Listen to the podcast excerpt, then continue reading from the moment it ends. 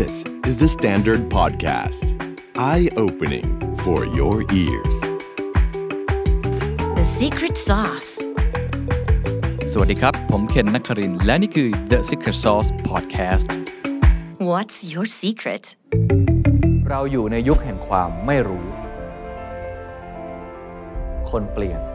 ผู้นำต้องเปลี่ยน The Invisible Leader ผู้นำล่องหน คู่มือผู้นำและนักธุรกิจแห่งศตวรรษ 21 โดยผมเคนนักครินวณิกิจไพบูลย์นี่คือหนังสือที่เป็นเหมือนบทสรุปการพัฒนาความเป็นผู้นำจากผู้นำตัวจริงเสียงจริง หลายร้อยชีวิตของประเทศไทย ที่หาอ่านที่ไหนไม่ได้ มีเครื่องมือในการเรียนรู้ด้วยตัวเอง ไม่ว่าจะเป็นเช็คลิสต์ Key Takeaway Framework เหมาะสำหรับทุกคนที่อยากจะพัฒนาตัวเอง พร้อมเปลือยเบื้องหลังการปั้น The Standard ที่เต็มไปด้วยความมุ่งมั่น ความล้มเหลว รอยยิ้ม และคราบน้ำตา ที่ไม่เคยเปิดเผยที่ไหนมาก่อน เป็นเจ้าของหนังสือ The Invisible Leader ผู้นำล่องหนก่อนใครได้แล้ววันนี้ครับ ความสุขแบบเซโรโทนินคืออะไรทำไมเราจึงควรรู้จักพีระมิด3 สุขครับ วันนี้กลับมาชวนคุยเรื่องความสุขกันอีกครั้งนะครับ เพราะว่าส่วนตัวผมและผมเชื่อว่าเป็นเรื่องสำคัญนะครับ ที่เราควรจะศึกษามัน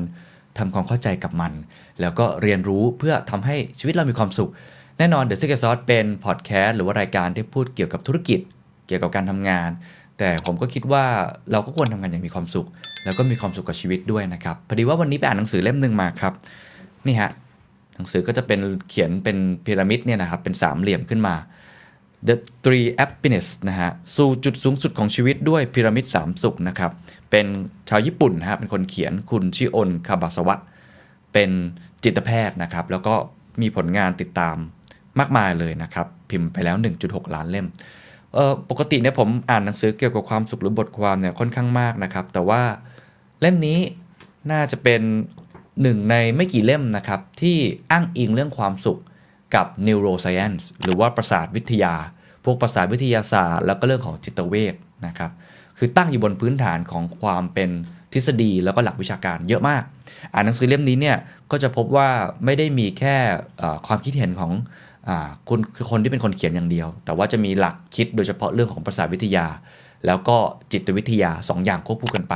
งานวิจัยเพียบฮะ แล้วก็จะมีเรื่องของการศึกษาเชิงที่ผมบอกเลย สารเคมีในสมอง คือหนังสือเล่มนี้เนี่ยวิธีการที่เขาพยายามจะอธิบายเนี่ยเขาจะอธิบายทุกอย่างยืนอยู่บนหลักการสารเคมีในสมอง ผมก็เลยสนใจเป็นพิเศษ เพราะว่าปกติเวลาเราพูดถึงความสุขเนี่ยมันจะเอางานวิจัยที่เป็นเชิงจิตวิทยา คือไปสำรวจคนมาทำกิจกรรมนู้นมีความสุขไหมกิจกรรมนี้มีความสุขไหมผมเคยจัดไปหลายตอนนะฮะแต่ว่าอันนี้เขาพูดถึงสารเคมีในสมอง ผมก็รู้สึกว่าเฮ้ยมันยิ่งน่าสนใจ เพราะว่ามันเป็นสิ่งที่เป็นอีกมุมหนึ่งนะฮะแล้วก็เป็นศาสตร์ที่กำลังได้รับความนิยมค่อนข้างมากเลยทีเดียว ผมจะเล่าด้วยกันประมาณ 2-3 part part แรกก็จะเล่าถึงว่ามันคืออะไรนะฮะไอ้วิธีคิดของหนังสือเล่มนี้ วิธีคิดของอคนเขียนคนนี้ อันที่ 2 คือแล้วเราจะมีความสุขแบบนั้นได้อย่างไร แล้วอันที่ 3 ก็คงจะเป็นวิธีการสรุปนะครับว่าการเอาไปใช้เนี่ยควรจะใช้อย่างไรผมต้องบอกเลยว่าเนื้อหาในหนังสือเนี่ยทำให้ผมได้หลักคิดหลายอย่าง แล้วก็ตอกย้ำความคิดหลายอย่างของผมด้วยนะครับ อันแรกก่อนเขาก็ไปทำการสำรวจว่าเวลาเรามีความสุขเนี่ยมีสารเคมี ในสมองชนิดใดมันหลั่งออกมาบ้างอ่าซึ่งมันมีหลายประเภท ความสุขมีหลายแบบ เขาบอกจริงๆเรามีความสุขมันมีสารเคมีหลั่งออกมา เยอะแยะมากมายครับ เป็นร้อยเป็นพันชนิดอยู่แล้วที่อยู่ในสมองของพวกเรานะฮะ แต่ว่าเขากรุ๊ปปิ้งออกมาว่ามันจะมี 3 ส่วนประกอบหลักๆเท่านั้นเอง ที่สำคัญที่สุด มันก็เลยออกมาเป็นพีระมิด3สุข คือเป็นสามเหลี่ยมที่แบ่งออกเป็น 3 ขั้นตอนนะฮะ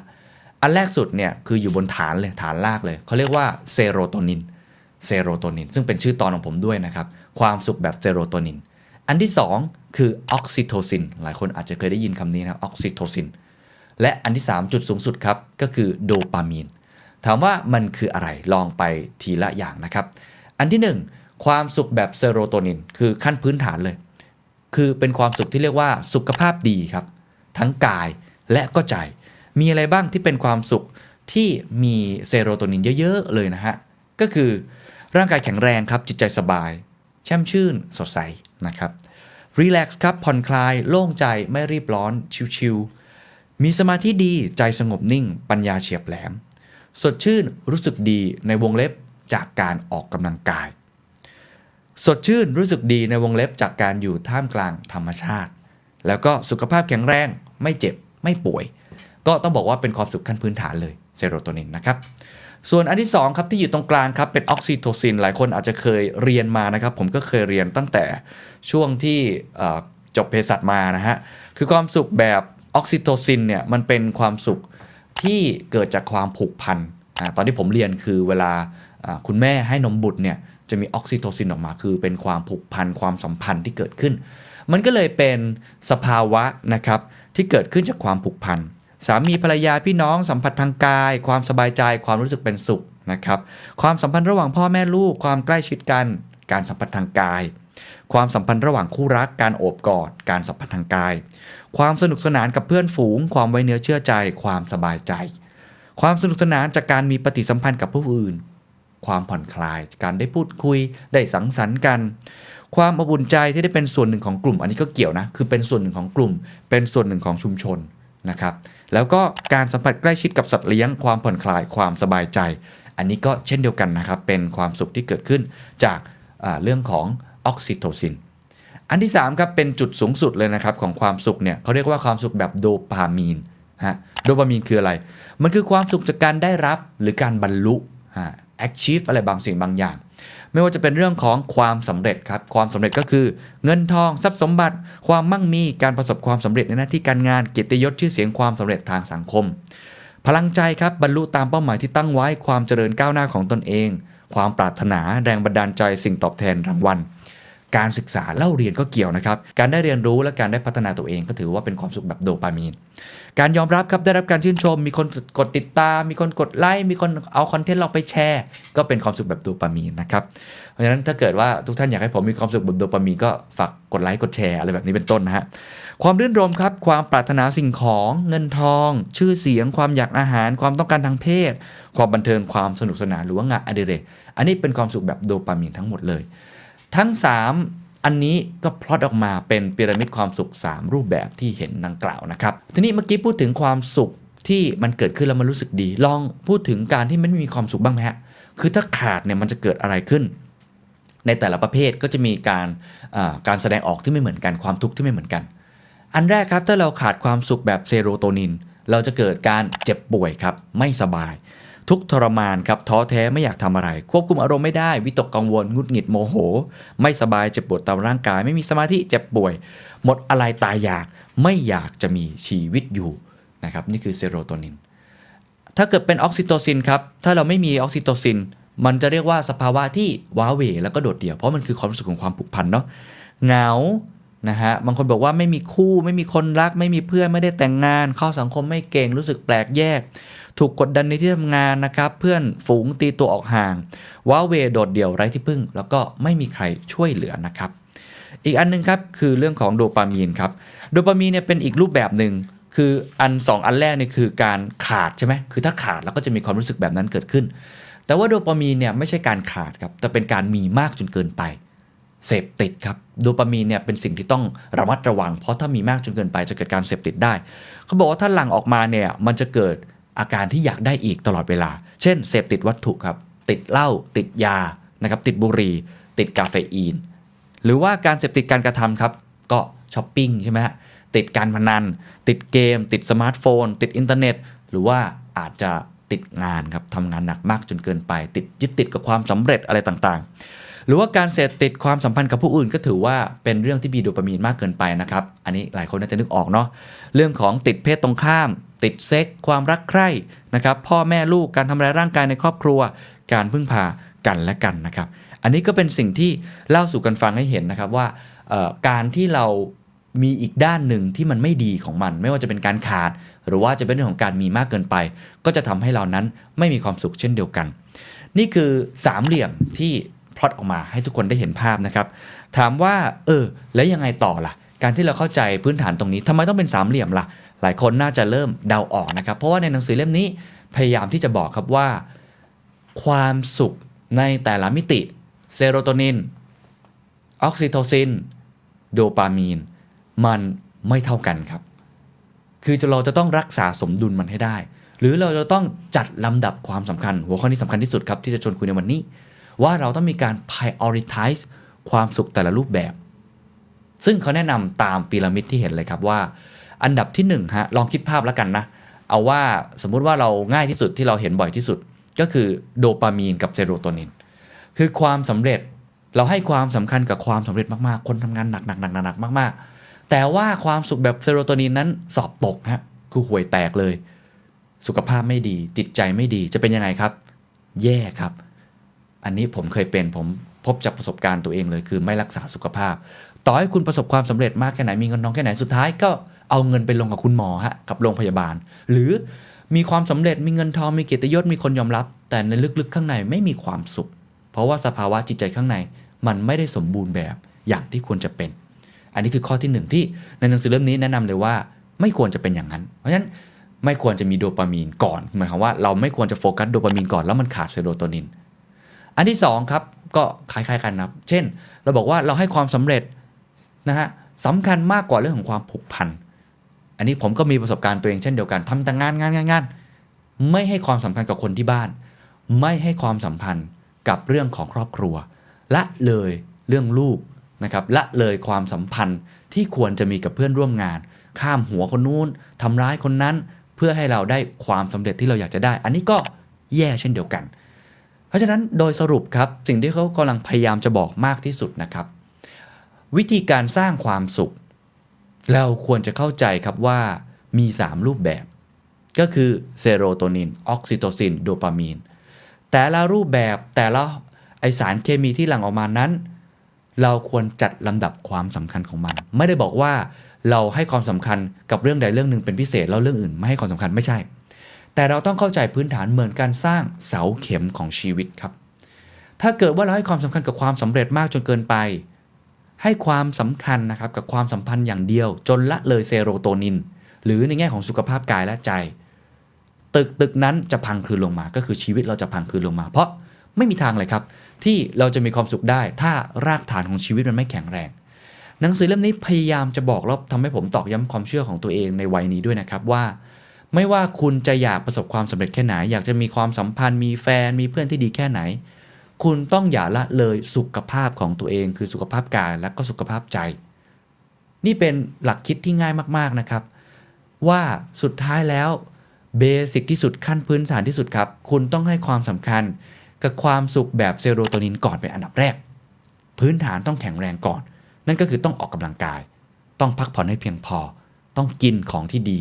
ที่มันเป็นผลประโยชน์ต่อสุขภาพ ต้องรักษาจิตใจให้เบิกบาน ต้องอยู่ใกล้ท่ามกลางธรรมชาติ ก็คือเซโรโทนินออกให้ได้ ถ้าเราไม่สามารถรักษาตรงนี้ไว้ได้ แน่นอนครับออกซิโตซิน และโดปามีนจะไม่มีความหมายใดๆ อันนี้คือพื้นฐาน พอเราทำให้เซโรโทนินนั้นสามารถดีแล้ว เราก็จะไปสู่ขั้นตอนที่ว่าต้องรักษาความสัมพันธ์ให้ดีด้วย ก่อนที่จะไปเรื่องของความสำเร็จ ความสัมพันธ์ต่างๆ กับเพื่อนร่วมงาน ความสัมพันธ์ กับแฟน กับคนรัก และกับครอบครัวเป็นเรื่องสำคัญมาก อย่าลืมให้ความสัมพันธ์นี้เกิดมากขึ้นด้วย และสุดท้ายจึงมาพูดถึงโดปามีนหรือความสำเร็จชื่อเสียงกิตยศเงินทอง คือผมคิดว่าหนังสือเล่มนี้พยายามจะบอกครับว่า เราจำเป็นอย่างยิ่งครับที่ต้องเห็นความสำคัญที่เป็นรากฐานของความสุข นั่นก็คือเรื่องของเซโรโทนินทำให้หลังๆเนี่ยเวลาผมพูดเรื่องความสุข เวลาผมพูดเรื่องการทำงานแม้แต่ความเป็นผู้นำเนี่ยผมก็จะวกกลับมาพูดถึงเรื่องสุขภาพ เป็นอันดับต้นๆเสมอๆ แล้วผมเชื่อว่าผู้บริหารหลายท่านเป็นเทรนด์จริงๆครับ ตอนนี้พูดถึงเรื่องนี้ค่อนข้างมาก นั่นก็คือเซโรโทนิน และหนังสือเล่มนี้ก็มาตอกย้ำนะครับ confirmation ในความเชื่ออันนั้นในหลักการอันนั้นด้วย ทั้งในเชิงจิตวิทยามันก็บอกแล้วมีงานวิจัยหลายอย่างบอกเรื่องนี้ แล้วก็เช่นเดียวกันครับ ทั้งในแง่ของประสาทวิทยาก็ให้คำตอบเรื่องนี้เช่นเดียวกัน เพราะฉะนั้นโดยสรุปครับ ใน part แรกที่อยากจะบอกนะครับ นั่นก็คือว่า เราควรจะมีความสุข สามรูปแบบนะฮะควรจะแยกให้ออก แล้วก็ควรจะมีรากฐานที่สำคัญ นั่นก็คือเซโรโทนินนั่นเอง ใน part ต่อมาผมจะพูดต่อ ซึ่งในหนังสือเล่มนี้พยายามที่จะขยายความหลายคนบอกตั้งคำถามอ้าว อย่างนี้ไม่เห็นต้องทำงานให้สำเร็จเลยอ้าวอย่างนี้ก็ไม่เห็นต้องรักษาความสัมพันธ์เลยเอาแค่สุขภาพตัวเองดีก็พอหรือเปล่า ไม่พอครับ มันจะต้องมี 3 อย่างนี้รักษาสมดุล แล้วเขาบอกอ้าว จะทำได้หรือเปล่าเนี่ยอยากทำงานให้สำเร็จด้วย ในขณะเดียวกันก็อยากที่จะมีสุขภาพที่ดีด้วย เป็นไปได้จริงหรือ หนังสือเล่มนี้บอกว่าเป็นไปได้จริง เดี๋ยวจะค่อยๆ ไปทีละขั้นนะครับ แต่ก่อนอื่นที่จะไปสู่สิ่งนั้นครับ เราอยากจะย้อนกลับมานะครับ ผมอยากจะย้อนกลับมาเล็กน้อย ให้เห็นนะครับว่าเซโรโทนิน ออกซิโทซิน โดปามีน ถ้าเราอยากจะสร้าง 3 สิ่งนี้ให้มีความสุขมากๆ เราควรจะทำอย่างไร มันมี how to เลยครับ ในหนังสือเล่มนี้ ซึ่งผมจะพูดไปทีละขั้นละตอนนะกันนะครับ ซึ่งเป็นอะไรมุมมองที่ค่อนข้างน่าสนใจ แล้วก็เอาไปใช้ง่าย ๆ นะครับ อันที่ 1 ต้องพูดถึงเซโรโทนินก่อนอยู่แล้วนะครับ เพราะว่าเป็นหลักการขั้นพื้นฐาน แล้วผมคิดว่าเขามีหลักคิดที่เอาไปใช้ได้ในชีวิตจริงค่อนข้างง่ายเลยนะครับ อันที่1ครับเขาบอกว่าการเข้าถึงความสุขแบบเซโรโทนินนะครับจะต้องทำ3อย่างนี้เป็นเบสิกขั้นพื้นฐานที่คุณจะต้องทำให้รูทีนเนี้ยมันเกิดผลตลอดเวลา คือทำอย่างสม่ำเสมอ ถ้า 3 อย่างนี้ไม่สม่ำเสมอพื้นฐานอย่างอื่นอาจจะไม่แข็งแรง 1. ครับการนอนหลับครับ โอ้โห อันนี้ชัดเจนมากเลยเนาะ ก็ต้องนอนอย่างน้อยวันละ 6-7 ชั่วโมงขึ้นไปนะครับเเรื่องของการทำยังไงให้เรานอนหลับผมไม่ได้พูดถึงในวันนี้นะครับ แต่อย่างน้อยเนี่ยควรจะทำให้ตัวเองนั้นนอนหลับที่ดีที่สุด 2. ครับ หลายคนเดาออกแน่นอนครับ นั่นคือการออกกำลังกายครับเขาบอกว่าควรจะออกกำลังกายขั้นต่ำที่สุดคือเดินวันละ 20 นาทีนะครับหรือว่าออกกำลังกายหนักขึ้นไปเนี่ยสัปดาห์ละ 2-3 ครั้ง ครั้งละ 20-30 นาทีได้ก็จะดีมาก มีทั้งออกกำลังกายแบบคาร์ดิโอแล้วก็การฝึกกล้ามเนื้ออะไรแบบนี้ เปลี่ยนอิริยาบถตัวเองทุกๆ 1 ชั่วโมงก็ smart watch ใครใส่มันจะเตือนเนาะทุกหนึ่งชั่วโมงท่านนั่งเฉยๆแบบเนี้ยมันจะบอกให้เราออกกำลังกายเป็นต้น ข้อที่ 2 ก็เลยสำคัญอย่างยิ่งนะครับ และข้อที่3ครับนอกจากนอนนอกจากออกกำลังกายแล้ว แล้วคนบอกเฮ้ยเรื่องกินหรือเปล่าหรือเรื่องอะไรหรือเปล่า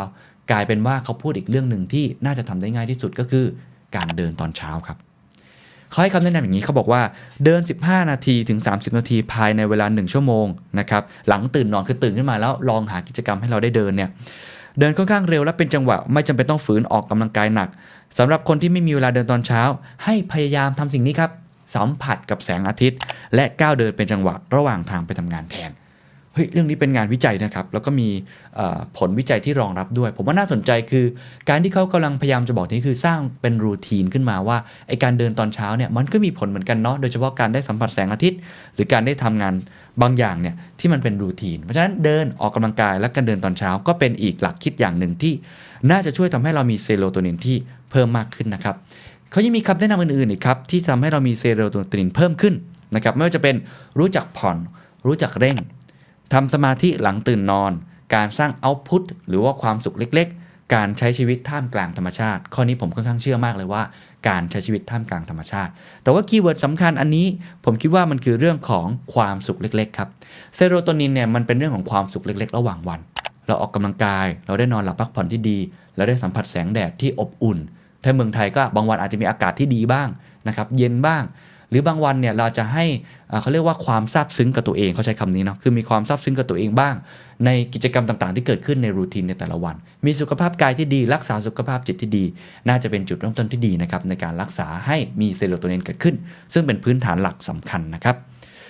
อันที่2ครับออกซิโตซินครับเขาบอกเทคนิคที่ทำให้ออกซิโตซินเนี่ยหลั่งออกมาครับมีด้วยกัน 4 ข้อ1ฮะการสัมผัสครับสัมผัสอะไรบ้างความสัมพันธ์กับคนรัก การโอบกอดอะไรต่างๆเนาะความสัมพันธ์ระหว่างพ่อแม่ลูกคือการสัมผัสทางกายเลยนะ การกอด การนวด ก็ทำให้ออกซิโตซินไหลนะอะไรแบบนี้เป็นต้นนะฮะสองครับ การมีปฏิสัมพันธ์ที่ดีกับเพื่อนฝูงนะครับ แน่นอนผมว่าคนเจอโควิดรู้ซึ้งข้อนี้มากๆเลยครับ ผมก็เป็นเนาะน้ำลายบูดอยากคุยกับคน แม้ว่าจะคุยทางซูมคุยทาง Google แล้วก็ตามทีมันไม่เหมือนกันอะ่ะเขาบอกว่าควรจะมีบทสนทนาเกิดขึ้น มนุษย์เป็นสัตว์สังคมครับ ยังไงก็อยากจะมีบทสนทนาเกิดขึ้น อันนี้ก็เป็นสิ่งที่ช่วยนะครับ หรือว่ามิตรภาพที่ดีรักษาความสัมพันธ์ที่ยืนยาว มีพักพวกมีแก๊งของเราไปทำนู่นทำนี่ ไปออกกำลังกายไปเล่นมากรุกนะครับไปโยคะ หรือการมีชุมชนเป็นส่วนหนึ่งของชุมชนแบบนี้เป็นต้น และข้อที่ 3 ครับเขาบอกว่าคือการมีน้ำใจและความซาบซึ้งใจมันคืออะไร ผมชอบมากข้อนี้ ความมีน้ำใจครับ เล็ก ๆ น้อยๆการให้มีน้ำใจกีฟนะครับแบ่งปันต่อผู้อื่น ก็จะทำให้เรามีออกซิโตซินหลั่งขึ้นเช่นเดียวกัน การได้ช่วยเหลือผู้อื่นครับทำบุญทำทานบ้าง หรือว่าการช่วยเหลือผ่านการ contribute กิจกรรมบางอย่างที่ทำกิจกรรมอาสาสมัคร volunteer ก็มีส่วนช่วยนะครับให้เกิดออกซิโตซินและอันที่4ครับ ผมไม่แปลกใจครับ หลายคนมีความสุขกับเรื่องนี้มากๆ แล้วผมก็เป็นคนหนึ่งนะครับ ที่เวลาเห็นใครถ่ายคลิปเรื่องนี้ ผมก็จะแอบยิ้มไปด้วย ตอนนี้อาจจะไม่ได้มีสิ่งนี้แต่ก่อนหน้านี้ผมก็เป็นคนที่รักสิ่งนี้มากๆ แล้วเคยทำสิ่งนี้มานานมาก นั่นก็คือสัตว์เลี้ยงครับน้องหมา น้องแมว อาจจะเป็นน้องกระต่าย อะไรก็ตามทีเขาบอกว่า การมีความสัมพันธ์กับสัตว์เลี้ยงก็อาจจะช่วยที่ทำให้เราได้มีออกซิโตซินเช่นเดียวกัน เพราะฉะนั้น 4 อย่างครับ ออกซิโตซินครับ การสัมพันธ์ การมีปฏิสัมพันธ์กับเพื่อนฝูง ความมีน้ำใจและความซาบซึ้งใจ ความสัมพันธ์กับสัตว์เลี้ยงนะครับ ก็เป็นสิ่งหนึ่งที่จะทำให้เรานั้นมีออกซิโตซินเพิ่มมากขึ้นนะครับอะข้อสุดท้ายครับในเรื่องของโดปามีนโดปามีน อันนี้ข้อนี้ต้องบอกว่ามันจะมีรายละเอียดที่ค่อนข้างซับซ้อนนิดหนึ่งเพราะว่ามันมีทั้งมีมากเกินไปก็ไม่ดี แล้วก็เป็นเขาเรียกว่าเป็นความสุขแบบชั่วครั้งชั่วคราวด้วยนะครับ ก็ต้องลองอวาดดูนะครับว่าจะเป็นยังไง อย่างแรกนะครับต้องเข้าใจด้านมืดแล้วก็ด้านสว่างก่อน ด้านมืดแล้วก็ด้านสว่างเนี่ยของโดปามีนมันเป็นยังไง คือเขาบอกอย่างนี้ ด้านสว่างของมันนะโดปามีนมันคือสารแห่งความสุข มันจะทำให้เราต้องพยายามเพิ่มอีก เป็นสารที่ทำให้เราอยากจะพัฒนาตัวเอง ต้องพยายามต่อไป ความรู้สึกบรรลุเป้าหมายพัฒนาก้าวหน้า เราบอกเอามาอีก เอางานมาอีกนะครับ เอาความสำเร็จมาอีก เราชื่นชม ชื่นชอบสิ่งนี้ แต่ด้านมืดก็คือมันจะเป็นสารต้นเหตุของอาการเสพติดมันอาจจะทำให้เรารู้สึกว่าเราล้มเหลวด้วยนะครับถ้าเกิดเราทำให้สำเร็จ ความอยากได้อยากมีความเลือกไม่ได้ เอามาอีกอะไรแบบเนี้ยมันก็จะเป็นผลร้าย เช่นเดียวกันในตรงนี้ก็ต้องระมัดระวังพอสมควรนะครับ ทีนี้ถามว่าแล้วเราจะทำยังไงให้เรารักษาไอโดปามีนได้อย่างมีศิลปะนะฮะ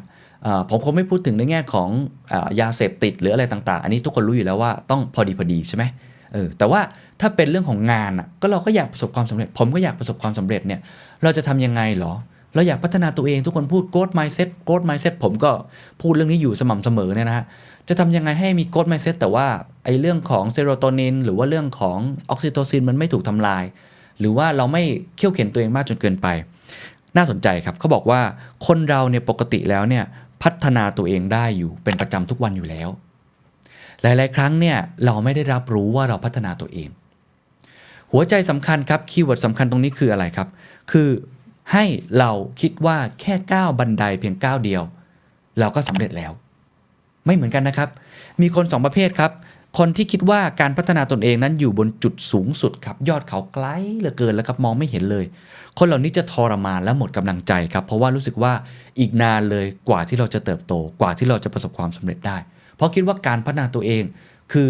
สิ่งที่อยู่ไกลมากๆ อยู่บนยอดเขา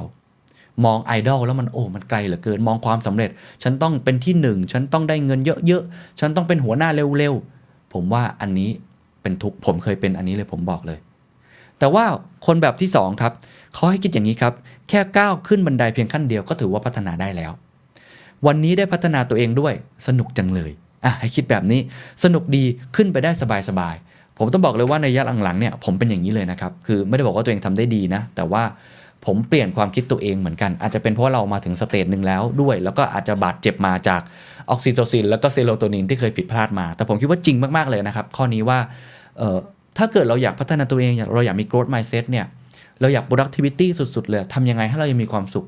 ให้เราคิดเสมอแบบไคเซนนะแบบญี่ปุ่นนะคือแค่พัฒนาเพียงนิดเดียวก็ถือว่าดีแล้ว วันนี้อย่างน้อยๆ ดีกว่าเมื่อวาน ไม่จำเป็นจะต้องโอ้โหเก่งเลิศเลอภายในวันเดียว แล้วดีทีละ step stepผมว่าการรับรู้ได้ว่าเราพัฒนาตัวเองไปแล้ว step หนึ่ง step หนึ่งเสมอ ในผลวิจัยบอกเลยครับว่า มันสามารถทำให้เรานั้น มีความสุขเพิ่มมากขึ้นจากโดปามีน เขาบอกว่าแม้เราจะมีความพยายามที่เหมือนเหมือนกัน หรือความมุมานะแบบเดียวกัน แต่วิธีคิดที่ตัดตัวเชือกระหว่างคนที่มีความสุขกับคนที่ไม่มีความสุขคือสิ่งนี้ครับ การรับรู้ได้ครับว่าเราพัฒนาตัวเองและให้กำลังใจตัวเองในทุกๆวัน อันนี้คืออันที่หนึ่งนะครับในเรื่องของการพัฒนาตัวเอง อันที่สองครับเขาบอกว่าการออกจาก comfort zone ก็ช่วยทำให้เรามีความสุขนะฮะเออบางคนฟังแล้วเฮ้ย ปกติแล้วการออกจาก comfort zone เนี่ยมันแย่นะ แต่ในหนังสือเล่มนี้พยายามจะบอกครับว่า เราสามารถมีความสุขได้จากการออกจาก comfort zone แบบพอดีพอดีเขาบอกว่ามีวงกลม 3 วงครับ คือ comfort zone คือวงเล็กที่สุด วงที่ 2 ครอบอยู่ก็คือเขาเรียกว่า learning zone และวงที่ 3 ครับ danger zone นั่นหมายความว่าไม่ควรจะเร่งรัดตัวเองมากจนเกินไป วงที่1 comfort zone คือพื้นที่ที่คุ้นเคย สบายใจ อันนี้บางคนบอกว่ามันก็คือเซโรโทนินนั่นแหละ ใช่นะ แต่มันไม่มีการพัฒนาตัวเอง พอไม่มีการพัฒนาตัวเอง เราอาจจะไม่มีความสุขแบบโดปามีนก็ได้ แน่นอนเรามีความสุขแบบเซโรโทนินแล้ว ออกซิโตซินความสัมพันธ์ก็ดี แต่มันไม่ครบครับ คืออย่างไรก็ดีมนุษย์เราครับ จะต้องมีให้ครบพีระมิด3สุข ถูกไหมครับ จะทำยังไงเราก็ควรที่จะพัฒนาตัวเองบ้างใช่ไหมฮะอะทีนี้จะทำยังไงดีเขาบอกว่าควรจะข้ามนะไปสู่ learning zone ก็คือพื้นที่แห่งการเรียนรู้ มันจะทำให้เราได้ตื่นเต้น วลาเราตื่นเต้นเนี่ยสายเหล่านี้มันจะหลั่งออกมานอกจากพวกอะดรีนาลีนอะไรต่างๆที่หนังสือเล่มนี้ก็พูดถึงนะ แต่ผมอาจจะไม่ได้แตะโดปามีนมันจะหลั่งออกมา เขาบอกว่าสิ่งเหล่านี้เราควรจะมีสมาธิควรจะให้กำลังใจตัวเอง มีการจดจำมีการเรียนรู้แล้วก็การพัฒนาตัวเอง แต่ถ้าเราเขี่ยวเข็นมากจนเกินไป ความฝันมันใหญ่จนเกินไปทำสิ่งที่ยากจนเกินไป เกินศักยภาพของตัวเอง มันจะกลายเป็น danger zone ครับ danger zone นี้คือพื้นที่อันตรายทำให้เราหวาดกลัว หวาดหวัน่น อันเนี้ยอะดรีนาลีนจะหลั่งออกมาเยอะฮอร์โมนความเครียดจะหลั่งออกมาเยอะเราจะอยากเลิก แล้วเราก็จะอยากหนีเพราะฉะนั้นวิธีการครับเขาบอกว่าให้ลองแบ่งย่อยความฝันของตัวเองดูอะน่าสนใจนะ คือไม่ต้องรีบกระโดดไปไกลมากก็ได้เอ่อจะเรียกว่าทำสิ่งที่มันยากขึ้นในวงเล็บอีกนิดนึงก็พอ ไม่ต้องยากแบบยากขั้นสุด extreme จนเกินไปอะ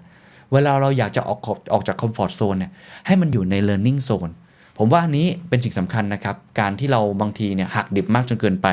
ก็อาจจะทำให้เราเนี่ยเป็นทุกข์ได้ก็คือมันมากเกิน ก็เป็นอีกหลักคิดหนึ่งที่น่าสนใจเช่นเดียวกันนะครับ อีกมุมหนึ่งครับ ที่เป็นอีกมุมมองของโดปามีนที่น่าสนใจครับเขาบอกว่าการออกนอก comfort zone นั้นมีขุมทรัพย์ มีขุมสมบัตินั้นรออยู่ ภายใน comfort zone อย่างที่บอกครับจะมีความสุขของเซโรโทนินเกิดขึ้นเยอะมาก จะมีความสุขแบบออกซิโตซิน เพราะเราจะมีเวลาอยู่กับคนรักอยู่กับครอบครัวมากมาย แต่การจะออก comfort zone นะครับมันจะทำให้เราได้ตื่นเต้นดีใจ มีความสุขแบบโดปามีนมากยิ่งขึ้น และได้บรรลุเป้าหมายและการพัฒนาตัวเองเพราะฉะนั้นไอสิ่งนี้เนี่ยอยากให้มีบ้างนะครับให้มันใจได้เต้นตึกตักตึกตัก ให้มีความรู้สึกที่อยากจะทำบ้างก็ในหนังสือเล่มนี้ก็พยายามจะบอกนะครับว่าความสุขแบบเซโรโทนินหรือออกซิโตซินมันคือความสุขแบบ B ครับ BE คือเป็น แต่ความสุขแบบโดปามีนคือความสุขแบบดูครับ คือทำฮะเราต้องทำนะความสำเร็จมันถึงจะได้มาเงินทองถึงจะได้มา เรื่องเหล่านี้การยอมรับจะได้มาถ้าเกิดเราทำมัน ก็บอกว่าให้มันมีสิ่งนี้บ้างแบบพอดีพอดี และไม่ต้องเยอะมากจนเกินไปนะครับ และอันสุดท้ายครับจะพูดถึงเรื่องงานเป็นหลักนะครับของโดปามีนเขาบอกอย่างนี้เขาบอกว่าให้แบ่งงานของเราเนี่ยเขาแบ่งออกมาเป็นสามเหลี่ยมความต้องการ 5 ขั้นตอนของมนุษย์กับเรื่องงานนะครับ ซึ่งเป็น สิ่งที่ถ้าเกิดว่าเราพยายามสอดแทรกตรงนี้ให้มากที่สุดในเรื่องของโดปามีนะก็จะทำให้เราทำงานอย่างมีความสุขเพิ่มมากขึ้นด้วยนะครับอันล่างสุดครับเขาเรียกว่าความต้องการเชิงกายภาพ คือขั้นที่5และขั้นสุดท้ายเลย อันที่4เขาเรียกว่าความมั่นคงด้านความปลอดภัย อันที่ 3 คือความต้องการเชิงสังคม อันที่2ครับคือการได้รับการยอมรับ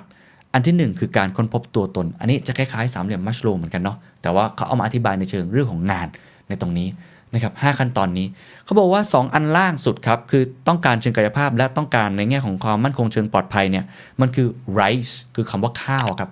rice work คือความมั่นคงเพื่อการดำรงชีพ เราทำงานสิ่งนี้เพื่อการดำรงชีพ มีใครตกอยู่ในช่องนี้บ้างไหมครับ ก็แล้วแต่นะฮะถัดมาครับคือช่องที่สามกับ 2 นะครับ คือการได้รับการยอมรับและความต้องการเชิงสังคมคือ like work คือ L I K E คืองานที่เราชอบ เราได้ทำแล้วเราเออ สนุกดี อันสุดท้ายครับ คืออันที่หนึ่งคือการค้นพบตัวตนครับ คือ life work คืองานแห่งชีวิตครับนะแล้วก็บอกว่าสิ่งนี้แหละครับ ที่จะเป็นสิ่งสำคัญนะครับ ที่เราจะทำงานแล้วเรามีความสุขให้ได้จากโดปามีนเขาบอกว่าถ้าคุณเริ่มจากการทำงานเพื่อการดำรงชีพคือ rice work ไม่ได้ผิดอะไรนะครับ ก็ดีเหมือนกัน แล้วคุณค่อยๆ พัฒนาสิ่งนั้นให้ได้ ให้มันกลายเป็นก้าวไปสู่งานที่ like work คืองานที่ชอบ แล้วไปสู่จุดสูงสุดครับ คืองานแห่งชีวิตก็คือ life work ระดับความสุขของคุณก็จะเพิ่มขึ้นอย่างมาก เพราะฉะนั้นสิ่งที่สำคัญที่สุดครับ ในแง่ของโดปามีนกับงานเขาจะบอกเลยว่า สิ่งที่ขาดไม่ได้ครับ คือการสังเกตกับตัวเองนะครับว่า ตัวเองนั้นเหมาะกับงานแบบไหน เราทำงานอะไรแล้วเรารู้สึกสนุก อย่าลืมจับเรดาร์นะครับ เพื่อมุ่งมั่นในสิ่งนี้ด้วย เราควรจะค้นหาครับเรื่องของงานอดิเรก เราควรจะค้นหาเรื่องของความสนุกสนาน เพื่อให้ได้เหมาะสมกับงานของตัวเอง แล้วถ้าลิงก์กลับไปก่อนหน้านี้ครับโดปามีนโดยสรุปครับหาให้เจอ life work ของงาน ผมเคยจัดไปตอนหนึ่งจำได้ไหมครับ เรื่องของ job career แล้วก็ calling นะครับ job ก็คืออะเนี่ยทำแบบเนี้ยก็คือ rice work ทำเพื่อดำรงชีพ career คือทำแล้วอยากพัฒนาตัวเอง อยากทำให้ดีขึ้น เป็นงานที่ชอบ ส่วน calling คืองานที่มันเรียกร้องจากหัวใจของชีวิต สิ่งเหล่านี้ก็คล้ายๆกันครับ ว่าเราจะทำให้ตัวเองนั้นไปถึงจุดนั้นได้ยังไง ก็ต้องอาทำให้ตัวเองนั้นอินกับงานตัวเองมากขึ้น นอกจากจากนี้ถ้าย้อนกลับไปที่ผมอธิบายแล้ว โดยสรุปก็คือความสนุกสนานต้องมีมากขึ้นเรื่อยๆ ต้องมีเรื่องของการกล้าที่จะออกจากคอมฟอร์ทโซนโดยพอดีพอดีทำสิ่งที่ท้าทายนะครับรวมทั้งเห็นด้านดีด้านลบของการมีโดปามีน และยอมรับกับตัวเองว่าการพัฒนาตัวเองนั้นเป็นงานที่ เกิดขึ้นได้ทุกวันนะครับ ไม่ต้องเคี่ยวเข็นตัวเองมากขนาดนั้นก็ได้ อันนี้ก็คือเรื่องของโดปามีนครับ พอเราเข้าใจเรื่องของสารเคมีแต่ละชนิด เข้าใจวิธีการหาความสุขนะครับ แล้วก็ how to ด้วยเนาะ แล้วก็วิธีหลีกเลี่ยงด้วยจาก 3 สารเคมีแล้วเนี่ยในพาร์ทรองสุดท้ายครับ ผมจะพูดถึงสิ่งที่หนังสือพยายามจะบอกคือคุณสมบัติ 4 ประการของความสุข คือเอาไอ้ สามเหลี่ยมเมื่อกี้เนี่ยมาย้ำกันอีกที และอธิบายให้เห็นข้อเท็จจริงบางอย่างจากงานวิจัยเลยนะครับ ที่คุณน่าจะเอาไปใช้ได้นะครับ เพื่อบริหารจัดการความสุขของตัวเอง อันที่หนึ่งครับประการที่หนึ่งความสุขนั้นเป็นสิ่งที่มีอยู่แล้ว ตอนนี้ขณะนี้ครับ b versus do จำได้ไหมครับ b versus do ความสุขเป็นสิ่งที่หลายครั้งเราไม่ต้องขว่คว้าครับ มันสามารถเกิดขึ้นได้ทันทีวันนี้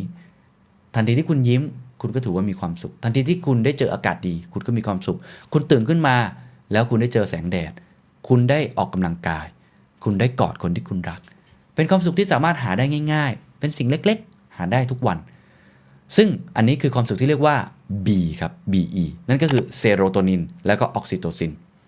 ในขณะเดียวกันก็มีความสุขอีกรูปแบบคือความสุขที่ต้องขว่คว้านิดนึง ต้องวิ่งหาเงิน เกียรติยศ หรือว่าความสำเร็จต่างๆ คือดู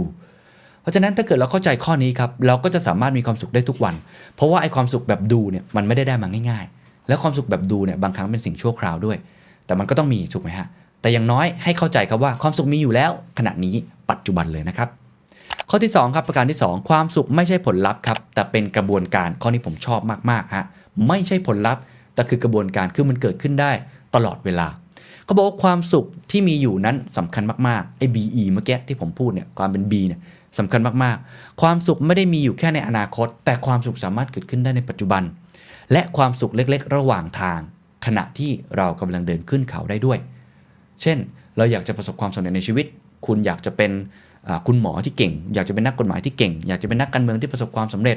อยากได้รับการยอมรับ อยากจะรวยนะครับ อยากจะโอ้โห มีเรียกว่ากิตติยศชื่อเสียงมากมายอยากดังก็ไม่ผิดอะไร แต่อย่าลืมครับว่าก่อนที่จะไปถึงจุดนั้นเนี่ย ระหว่างทางคุณก็มีความสุขได้ เพราะฉะนั้นความสุขไม่ใช่ผลลัพธ์ แต่เป็นกระบวนการระหว่างทางก็มีความสุขได้ไม่แพ้บนยอดเขา ประการที่3ครับความสุขที่ยั่งยืนกับความสุขที่ไม่ยั่งยืนครับ แบ่งได้ 2 ประเภทคำถามก็คือ เอ้ย มีความรวยแล้วนะฮะสุขจริงหรือนะครับมีเงินเยอะๆ มีความสุขจริงหรือ หลายคนก็คงเคยได้ยินเรื่องนี้นะครับ ก็ต้องบอกว่ามีเงินนั้นมีความสุขจริงครับ แต่ ไม่ได้หมายความว่ายิ่งมีเงินเยอะ แล้วจะเป็นบรรจัตยางตรงไปตามนั้นด้วย เพราะความสุขอาจจะไม่ได้เพิ่มตาม มีงานวิจัยผมเคยพูดไปแล้วในงานหนังสือเรื่อง Thinking Fast and Slow ก็เคยลงงานวิจัยนี้นะครับว่าคนเราเนี่ยมีเงินไปถึงขั้นหนึ่งคือพ้นจากความยากจน พ้นจากความอดอยาก พ้นจากความที่เราเติดอยู่กับพันธนาการใช้คำนี้แล้วกันคือมีอิสรภาพทางการเงินอย่างเช่นผมเนี่ยผมยอมรับว่าผมสามารถซื้อ หนังสือที่ผมอยากจะซื้อได้ อยากจะกินอะไรที่ผมอยากจะกินได้มากขึ้น อยากจะเดินทางไปท่องเที่ยวในที่ต่างๆ ก็คิดว่าไม่ได้เดือดร้อนอะไรมากเนี่ยก็ถือว่ามีความสุขมากขึ้น เขาเลยบอกว่าความสุขจากเงินเนี่ยมีจริงครับ แต่มันจะมีแค่ถึงขั้นหนึ่ง คนเราเนี่ยเมื่อมีเงินถึงระดับหนึ่ง ความสุขจะไม่ได้เพิ่มตาม การที่ความสุขจะเพิ่มตามเงินจะเพิ่มแค่ในช่วงแรกเท่านั้น ก็คือพ้นจากความยากจนจนมีอิสรภาพทางการเงิน มีบ้านมีรถอะไรเรียบร้อยแล้ว มันมีตัวเลขอยู่ แต่พอพ้นไปจากนั้นปุ๊บมันไม่ได้ขึ้นไปตามสมการแล้วครับ เพราะฉะนั้นโดยสรุปครับเขาก็เลยบอกว่า เราควรจะทำให้ตัวเองนั้นมีเงินในระดับหนึ่ง แต่ไม่จำเป็นที่ต้องรวยล้นฟ้าครับ เพราะนั่นไม่ได้การันตีความสุขของคุณ อีกงานวิจัยหนึ่งก็บอกเช่นเดียวกันครับ ผมชอบมากเขาบอกว่า ความสุขจากลอตเตอรี่ฮะความสุขจากหวยครับเชื่อไหมครับ ไปทำวิจัยมาเลยนะฮะคนจะมีความสุขจากหวยจากลอตเตอรี่เพียงแค่ให้ถ่ายว่ากี่กี่ระยะเวลาเท่าไหร่สองเดือนครับ เขาบอกว่าคนจะมีความสุขและสุขสุดๆแล้วโอ้โหถูกหวยนะ เพียงแค่2เดือนหลังจากนั้นอาจจะมีความทุกข์เพราะโดนคนยืมเงินหรือบริหารจัดการเงินที่มีเยอะๆมากไม่ได้เพราะฉะนั้นความสุขมีทั้งยั่งยืนแล้วก็แบบที่ไม่ยั่งยืนนะครับ อันนี้ก็เป็นสิ่งหนึ่งที่หนังสือนี้พยายามจะบอก เราลองตีความต่อไหมครับว่า ความสุขแบบยั่งยืนคือสารเคมีอะไร ความสุขแบบที่ไม่ยั่งยืนชั่วครั้งชั่วคราวมันคือสารเคมีอะไรติ๊กตอกติ๊กตอกครับ หลายคนเดาถูกครับ ตอนผมอ่านหนังสือเล่มนี้ผมก็เดาถูก ความสุขแบบยั่งยืนแล้วเราควรจะสร้างสิ่งนี้ให้เป็นพื้นฐานสม่ำเสมอ คือสุขภาพกายและใจ และความสุขแบบออกซิโตซินความสัมพันธ์ ความสุขแบบนี้เป็นความสุขที่ยั่งยืนครับ คือถ้าเรามีแล้ว เราจะมีตลอดได้ ถ้าเราสุขภาพดี เราก็จะมีความสุขไปตลอด เช่นเดียวกันถ้าเรามีความสัมพันธ์ที่ดี เราก็จะจางหายไปได้ยาก ยกตัวอย่างเช่นเขาบอกว่าอากาศดี มันจะเกิดซ้ำแล้วซ้ำเล่าได้ คุณตื่นขึ้นมาแล้วคุณเจอกับอากาศที่ดีเนี่ย วันนี้วันพรุ่งนี้วันมะรืนอีกปีข้างหน้า คุณก็จะมีความสุขที่มันไม่จางหายไป คือมันคงที่ การได้กอดลูก การได้กอดคนที่เรารัก การได้เดินจูงมือกับคนที่เรารักหรือการมีน้องหมาน้องแมว ตลอดเวลา ความสุขมันจะคงที่ครับ ในแต่ละวันมันไม่ได้ลดลง ตรงกันข้ามครับเขาบอกว่าความสุขแบบโดปามีนคือความสุขที่ไม่ยั่งยืน ผมย้ำอีกครั้งไม่ได้บอกว่าเราไม่ควรสร้างนะ แต่ว่ามันไม่ยั่งยืน คือเขาบอกว่าสมมุติว่าเราได้เงินเดือน เราได้เงินเดือนใช่ไหมเเพิ่มเงินเดือนเพิ่มมากขึ้นปีนี้เพิ่ม 15%เลยโอ้ดีใจสุดๆ ปีหน้าหัวหน้าเดินมาบอก คุณได้เงินเดือนเพิ่มอีก 15%คำถามคือคุณจะรู้สึกยังไง งานวิจัยบอกครับว่าคนจะรู้สึกเฉยๆครับ เป็นเรื่องปกติ เพราะว่าไอความสำเร็จที่เราได้นี้ มันมันเหมือนเดิมอะ เราต้องการมากขึ้นไงครับ เพราะฉะนั้นโดปามีนมันเลยมีกับดักตรงนี้ครับ เราต้องการมากขึ้นเรื่อยๆอำนาจที่เรามีครับ วันนี้เราเป็นหัวหน้างานที่โอ้มีอำนาจมากมายพรุ่งนี้ไม่ได้หมายความว่าอำนาจที่เรามีอยู่เท่าเดิม เราจะมีความสุขครับ เราจะอยากได้มาก คือมันจะโหยหาความสุขแบบนี้ไปเรื่อยๆติดเกม ติดการพนันติดเซ็กไม่ได้หมายความว่าวันนี้ได้เล่นเกม เท่าเดิมแล้วจะมีความสุข เราต้องเล่นไปเรื่อยๆ เราต้องเล่นตลอดเวลาใช่ไหมครับ สิ่งเหล่านี้ที่เกิดขึ้นเขาก็เลยบอกครับว่าไอ้ความสุขแบบโดปามีนเนี่ยเป็นความสุขที่ไม่ยั่งยืนมันมีอะมันดี เป็นครั้งเป็นคราวทำให้ได้ดีครับ แต่ไม่ได้หมายความว่าต้องทำให้มันมีตลอดเวลา หรือไม่ได้หมายความว่าสิ่งนี้จะทำให้เรามีความสุขตลอดไปหนังสือเล่มนี้ก็เลยพยายามจะสรุปซึ่งผมชอบมาก สร้างความสุขที่มั่นคง ก็คือความสุขแบบเซโรโทนิน และความสุขแบบออกซิโตซิน ส่วนความสุขแบบที่มันไม่ยั่งยืนโดปามีนก็ควรต้องมี แต่มีเป็นครั้งเป็นคราวนะครับเพราะสุดท้ายแล้ว อากาศดีเนี่ยในงานวิจัยเขาบอกครับว่า เราจะชื่นชมกับอากาศดีได้ตลอดเวลาทุกวัน วันนี้อายุ 17 วันหน้าอายุ 70 อากาศดี เราก็ยังจะหลั่งไอสารเหล่านี้ออกมาสม่ำเสมอตรงกันข้าม ความสำเร็จในวันนี้โอ้คนยกย่องมากมาย พออายุวันข้างหน้าคนยกย่องเท่าเดิมเลยนะ ไม่ได้ต่างอะไรจากวันนั้นเลยเขาก็ยังยกย่องเราเหมือนเดิม เรากับเฉยๆอะครับคือพูดง่ายๆคือมันเริ่มคุ้นเคยกับความสำเร็จเงินทองกับความสำเร็จเรื่องกิตติยศเรื่องอำนาจ นะเพราะฉะนั้นคนรวยขึ้นก็เลยเฉยๆครับ ถ้ามันหลุดพ้นจากความปลอดภัยและความมั่นคงก็อันนี้เป็นประการที่3นะครับว่าควรจะแบ่งให้ออกนะครับ ว่าความสุขที่ยั่งยืนกับความสุขที่ไม่ยั่งยืนนะครับ ประการที่4ครับเขาบอกว่าครอบครองความสุขทั้งหมดด้วยการเพิ่มทวีคูณความสุขอ่าข้อนี้น่าสนใจเขาบอกว่าเฮ้ยอย่างที่ผมบอกงั้นก็เลิกทำงานเลยดีไหม ไม่ต้องพัฒนาตัวเองเลยดีไหม จะได้ไม่ต้องไม่มีโดปามีนมาขัดขวาง เราจะได้ไปรักษาเซโรโทนินกับออกซิโตซินทำยังไงให้สมดุล เคล็ดลับเขาบอกอย่างนี้ครับ เขาบอกว่านอกจากโดปามีนแล้ว เราควรจะทำให้ออกซิโตซินหลั่งออกมามากด้วยเช่นเดียวกัน คือความสุขไอการ balance สามสารเคมีเนี่ยเป็นศิลปะอย่างหนึ่งที่เราควรจะทำให้เกิดขึ้น ยกตัวอย่างเช่น เงินเงินเนี่ยมันเป็นโดปามีนถูกไหมฮะมันเป็นจุดสูงสุดได้เงินมันดีความบรรลุเป้าหมายต่างๆเนี่ย เราอาจจะได้เงินมาแล้วก็ไม่ได้รู้สึกอะไร เพราะเรารู้สึกว่าเราก็ได้เงินเท่าเดิม ไม่มีความสุขแหละถูกไหมครับเขาบอกให้เราลองคิดลองคิดอย่างนี้ ให้เราลองเอาออกซิโตซินมาใส่ไว้ในโดปามีนอ่าน่าสนใจไหมคือได้เงินมาแล้ว ลองให้คิดถึงเรื่องความซาบซึ้งใจ เช่น หัวหน้าเราเนี่ยหรือบริษัทเรานะครับให้เงินเดือนเรามานะครับโปรโมทเรา ปีนี้ 15%ปีหน้าเท่าเดิม 15% ถ้าเราคิดอีกมุมหนึ่งเราคิดว่าเฮ้ยเราซาบซึ้งใจว่ะ ที่เขายังให้เงินเดือนเราดีขึ้นเหมือนเดิม เขายังรักษาสภาพแบบนี้ได้แสดงว่าเขายังรักเราอยู่ แม้ว่าสภาพเศรษฐกิจจะยังไม่ดี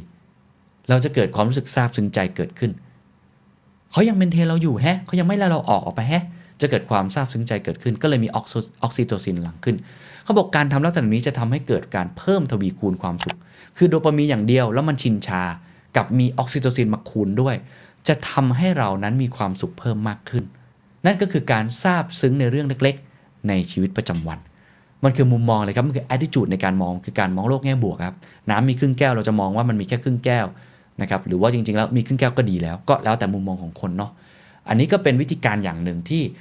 จะทำให้โดปามีนที่เรา มันมีชั่วครั้งชั่วคราวชั่ววูบเนี่ย มันสามารถมีความสุขเพิ่มขึ้นด้วย ถ้าเกิดว่าเรามีสิ่งที่เรียกว่า เอาเพิ่มทวีคูณความสุขทั้งเซโรโทนิน แล้วก็ออกซิโตซินมารักษาสมดุลมาเป็นตัว plus ตัวบวกตัวคูณกับตัวของโดปามีนครับ นั่นก็คือ 4 ประการนะครับที่มาเล่าสู่กันฟังนะ ผมย้ำอีกครั้งหนึ่งครับ ความสุขมีอยู่แล้วนะครับณตอนนี้ณขณะนี้สร้างได้เลยนั่นคือ B ครับเซโรโทนินและออกซิโตซิน 2 ครับความสุขไม่ใช่ผลลัพธ์แต่เป็นกระบวนการระหว่างทางก็สามารถมีความสุขได้ 3 ครับแบ่งให้ออกความสุขที่ยั่งยืน กับความสุขที่ไม่ยั่งยืน และ4ครับเราสามารถครอบครองความสุขทั้งหมดได้ครับ ด้วยการเป็นทวีคูณครับความสุขของตัวเอง เพิ่มในสิ่งนี้นะครับอะสุดท้ายครับ หลักวิทยาศาสตร์ที่รองรับที่ผมพูดมาทั้งหมดในสิ่งนี้ทั้งหมดไอ้สามเหลี่ยมที่ผมบอกนั่นนะครับเขาบอกอย่างนี้เขาบอกว่าเซโรโทนินคือผู้บัญชาการชีวิตของเรา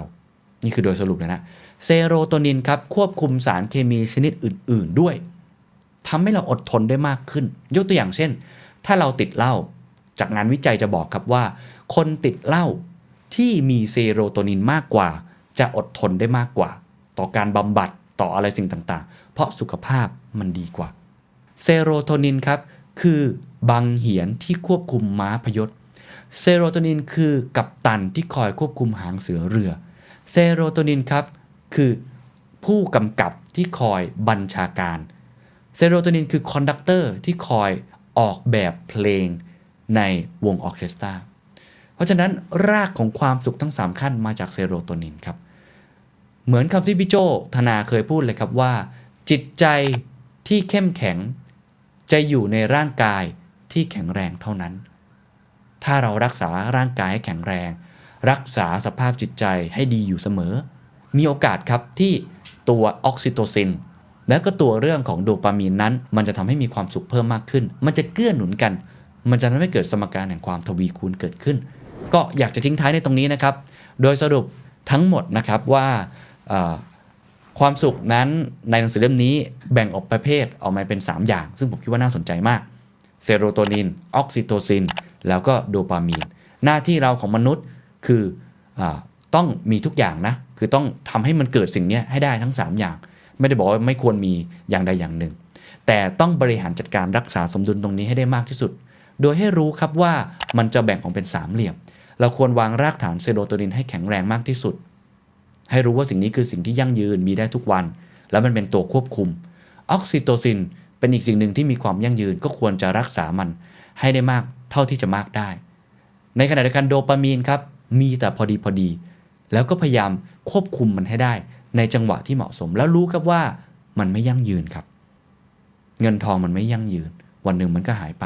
ความสำเร็จวันหนึ่งมันก็จางหายไปไม่ยั่งยืน แต่เราจะต้องพัฒนาตัวเอง ยังไงเราก็ต้องออกจากคอมฟอร์ทโซนยังไงเราก็ต้องเป็นคนที่อยากจะเดินหน้าให้ประสบความสำเร็จ B กับดูต้องทำควบคู่กันไป แต่อย่างน้อยที่สุดครับ พอเราเข้าใจรากฐานตรงนี้ว่า เราควรจะสร้างรากฐานจากสุขภาพกาย สุขภาพใจ อย่าลืมรักษาความสัมพันธ์ของเรานะครับอยู่ท่ามกลางธรรมชาติ แล้วก็ปฏิบัติตัวให้ประสบความสำเร็จ มีเส้นทางไปสู่ความสำเร็จโดยที่ไม่ได้เขี่ยวเข็นตัวเองมากจนเกินไป ผมคิดว่านี่น่าจะเป็นหลักคิดที่ดีนะครับ ไปใช้ให้ตัวเองนั้นมีความสุขในชีวิตของตัวเองมากยิ่งขึ้น ก็หวังว่าจะเป็นประโยชน์กับทุกท่าน แล้วก็เรื่องความสุขจริง ๆ แล้วมันเป็นเรื่องที่ไม่ตายตัว มันเป็นเรื่องที่เป็นเรื่องส่วนบุคคล จริง ๆ แล้วแค่ยิ้มก็มีความสุขแค่หัวเราะก็มีความสุขแล้ว บางคนไม่จำเป็นต้องมีเงินทองมากมายก็ได้ บางคนอาจจะอยากมีเงินทองมากหน่อยเพราะต้องเลี้ยงดูคุณพ่อคุณแม่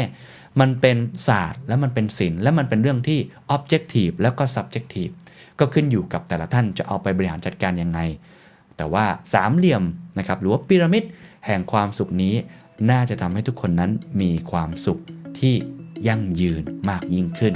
สวัสดีครับ whole being ความสุข 5 มิติที่ชีวิตควรจะมีสมดุลนะครับ วันนี้อยากจะชวนคุยเรื่องที่จริงๆ ต้องบอกว่ายากก็คือเรื่องของ happiness หรือว่าความสุขนะครับ ผมเชื่อว่าเราทุกคนเกิดมาเนี่ยนะครับ ไม่ว่าจะเป็นการทำงาน การใช้ชีวิตการอยู่กับครอบครัว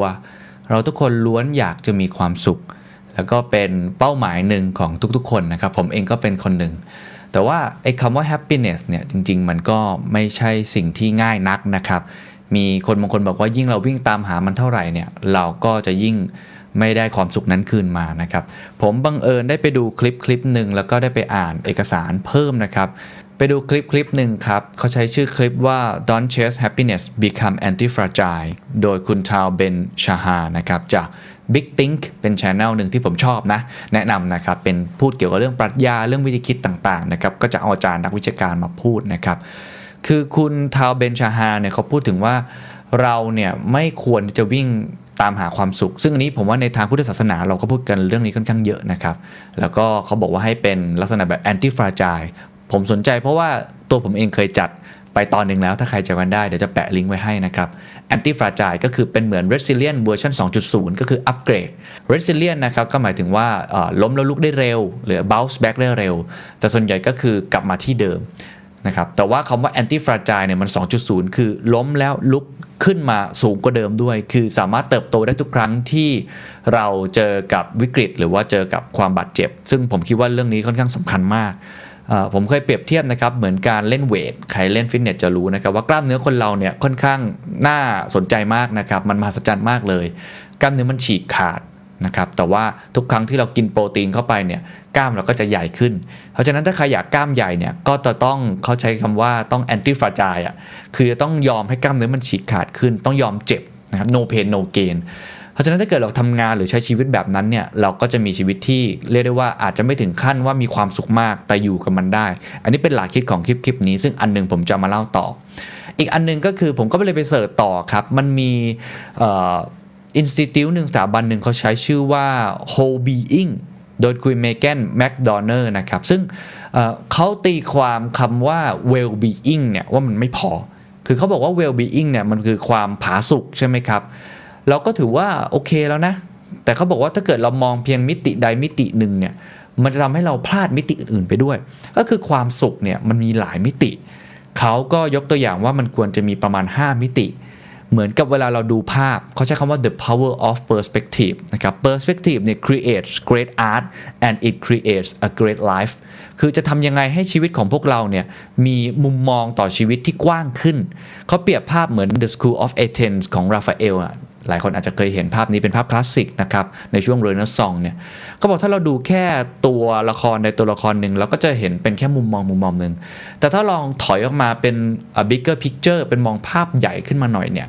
เราก็จะพบว่าจริง ๆ แล้วความสุขไม่ได้มีแค่มิติเดียว ซึ่งในคลิปนี้เองหรือว่าในตัวเอกสารชิ้นนี้ของ Whole Being Happiness เนี่ยเขาก็พยายามเน้นย้ำนะครับว่าเราส่วนใหญ่เนี่ยเราจะพูดถึงความสุขเนี่ยเราอาจจะไปคิดถึงคำว่า pleasure ก็คือความพึงพอใจ หรือว่าอาจจะเป็นความสุขชั่วครั้งชั่วคราว แต่ว่าความเป็นจริงแล้วถ้าจะเอาชีวิตที่แบบยั่งยืน มีความสุขยั่งยืนด้วยในการทำงานเนี่ยมันควรจะเป็น whole being ไม่ใช่ well being คือมองเป็นภาพใหญ่เป็น whole อันนี้แหละครับที่ผมรู้สึกว่าเฮ้ยมันน่าสนใจมากเลย เพราะว่าในการทำงานหลาย ๆ ครั้งเนี่ยเราอาจจะวิ่งตามหามันโดยที่เราไม่รู้ตัวนะครับ โดยที่ในคลิปแรกเนี่ยเขาก็เลยอธิบายมาอย่างนี้ เขาบอกว่ามีคนเพียง 2 ประเภทเท่านั้นที่ไม่เคยสัมผัสอารมณ์ที่เจ็บปวด กลุ่มแรกครับคือพวกที่เป็นโรคจิตนะฮะคือไซโคพาธและกลุ่มที่ 2 ก็คือเป็นคนตาย นั่นหมายความว่ามันไม่มีทางเลยที่คนอย่างพวกเราคนธรรมดาธรรมดาเนี่ยจะไม่เจ็บปวดอะคือถ้าเกิดว่าเราไม่เคยสัมผัสแบบนั้นคือเราตายไปแล้ว ไม่ไม่ก็เป็นโรคจิตมากๆ ชีวิตมันคือความทุกข์ อันนี้พระพุทธเจ้าก็บอกใช่ไหมครับว่ามันเป็นเรื่องปกติที่เราจะต้องเจอ เพราะฉะนั้นไอ้ความคาดหวังผิดๆของคนที่เข้าใจครับว่าชีวิตที่มีความสุขต้องเป็นสุขอยู่ตลอดเวลาเนี่ยอันนี้ไม่จริงเลย แต่ว่าการเรียนรู้ที่จะยอมรับนะครับหรือว่าแม้กระทั่งโอบกอดสิ่งที่อาจจะเจ็บปวดบ้าง อารมณ์ที่มันไม่ดีบ้างเนี่ยมันเป็นส่วนหนึ่งนะครับส่วนที่สำคัญมากต่อชีวิตที่มีความสุข และการศึกษาอารมณ์ที่แสนเจ็บปวดนั้นก็เป็นส่วนสำคัญในการศึกษาด้านความสุขด้วย เขาก็เลยยก ถึงคำว่า anti fragile หรือว่า anti fragility ว่าถ้าเรามีสิ่งนี้เวลาเราเจอภัย เราเจอเรื่องของสิ่งที่ทำให้เราหงุดหงิด เราเจออะไรที่มันเป็นความทุกข์เนี่ยเราก็จะอยู่กับมันได้นะครับ แต่ว่าผมอาจจะไม่ได้พูดถึงตรงนั้นเยอะมากนัก เพราะว่าอาจจะย้อนกลับไปฟังได้ ในตอนที่ผมเคยจัดนะครับเขาพูดอย่างหนึ่งที่ผมคิดว่าเราจะมาเข้าสู่ประเด็นสำคัญเขาบอกว่าความสุขเนี่ยมันมีความย้อนแย้งอยู่อย่างหนึ่งนะครับคือถ้าเขาบอกว่าความสุขเป็นสิ่งสำคัญนะครับ แล้ว ฉันจะวิ่งออกตามหามัน ส่วนใหญ่ในการทดลองเลยนะ งานวิจัยโดยคุณไอริสมอสเนี่ยบอกชัดเจนเลยว่า คนที่คิดแบบนั้นเนี่ยจะเป็นคนที่มีความสุขน้อยกว่าในที่สุด คือสมมุติว่าถ้าเป็นผมเนี่ยผมบอกว่าชีวิตผมเนี่ยอยากจะตามหาความสุขมากเลย และในทุกๆวันในการทำงานในการใช้ชีวิต ผมก็พยายามจะหาความสุขเนี่ยผมจะมีความสุขกว่าคนที่บอกว่า ฉันไม่ได้อยากจะวิ่งตามหาความสุขคือสิ่งที่ยืนอยู่ มันจะมีความแตกต่างกัน เขาเลยเปรียบเทียบสิ่งที่น่าสนใจเขาบอกว่านี่คือสมการความย้อนแย้ง ถามว่าทำยังไงดีที่จะแก้สมการนี้ได้ เขาบอกว่าแทนที่จะวิ่งหาความสุขแบบตรงๆ เราต้องขว่คว้าหาความสุขแบบอ้อมๆเฮ้ยมันคืออะไรครับ หาความสุขแบบอ้อมๆเขาบอกให้คุณลองจินตนาการถึงแสงแดด ถ้าเกิดเรามองเข้าไปที่ดวงอาทิตย์โดยตรงเนี่ยนะฮะจ้องไปเลยเนี่ยแสงแดดก็จะทำร้ายดวงตาคุณถูกไหมครับ เหมือนความสุขเลย ถ้าเกิดเราจ้องไปที่ความสุขโดยตรงวิ่งตามหามัน เราจะไม่มีความสุขนะครับ แต่ถ้าเกิดว่าเราลองแยกนะครับแสงนั้นออกมาเป็นสเปกตรัมใครเรียนฟิสิกส์เรียนวิทยาศาสตร์ก็จะพอรู้ใช่ไหมครับว่า มันจะมีการกระจายเวลาเราผ่านไอตัวปริซึมนะครับที่เป็นสามเหลี่ยมเนี่ยผู้ดูองค์ประกอบของมันเนี่ยมันก็จะเห็นออกมาเป็นหลาย ๆ เฉดสีนะครับเป็นเฉดสีรุง้ง ดังนั้นเนี่ยเราก็กำลังที่จะเพลิดเพลินกับการมองแสงอาทิตย์ในรูปแบบที่ต่างออกไป ก็คือมองแบบอ้อม ๆ ไม่ได้มองแบบตรง ๆ แต่ว่ามองอ้อมๆเพื่อเพลิดเพลินกับสีสันของมัน เพราะฉะนั้นแทนที่เราจะวิ่งนะครับแล้วก็เรียกได้ว่าโอ้โหตะบึงไปหาความสุขแบบท่องๆเลยเนี่ยเราไม่ควรจะเป็นอย่างนั้น เพราะมันจะส่งผลร้ายมากกว่าผลดี เราต้องแบ่งแยกมันออกมา เป็นส่วนเล็กๆ สามารถช่วยทำให้เราสนุกขึ้นกับการขว่คว้าหาความสุขได้นะครับ ซึ่งสิ่งนี้แหละครับเขาเรียกว่า SPI S P I R E เป็นทฤษฎีที่ Whole Being Institute คิดขึ้นมาสำหรับผมเป็นแนวคิดความสุข 5 มิติ ที่เราควรจะรักษาสมดุลไว้ที่น่าสนใจมาก S P I R E มีอะไรบ้างครับ S ครับย่อมาจากเรื่องของ spiritual ครับ P ครับย่อมาจาก physical I ย่อมาจาก intellectual R ย่อมาจาก relational และ E ย่อมาจาก emotional ถามว่ามันคืออะไรลองไล่ไปทีละอย่างนะครับ S spiritual ครับเขาบอกว่ามันคือ leading a meaningful life and mindfully savoring the present ก็คือการค้นหาความหมายของชีวิต จิตวิญญาณนะครับ คือคำว่าจิตวิญญาณเนี่ยมันคือสิ่งที่มันอยู่ลึกลงไปใช่ไหมไม่ใช่แค่ตัว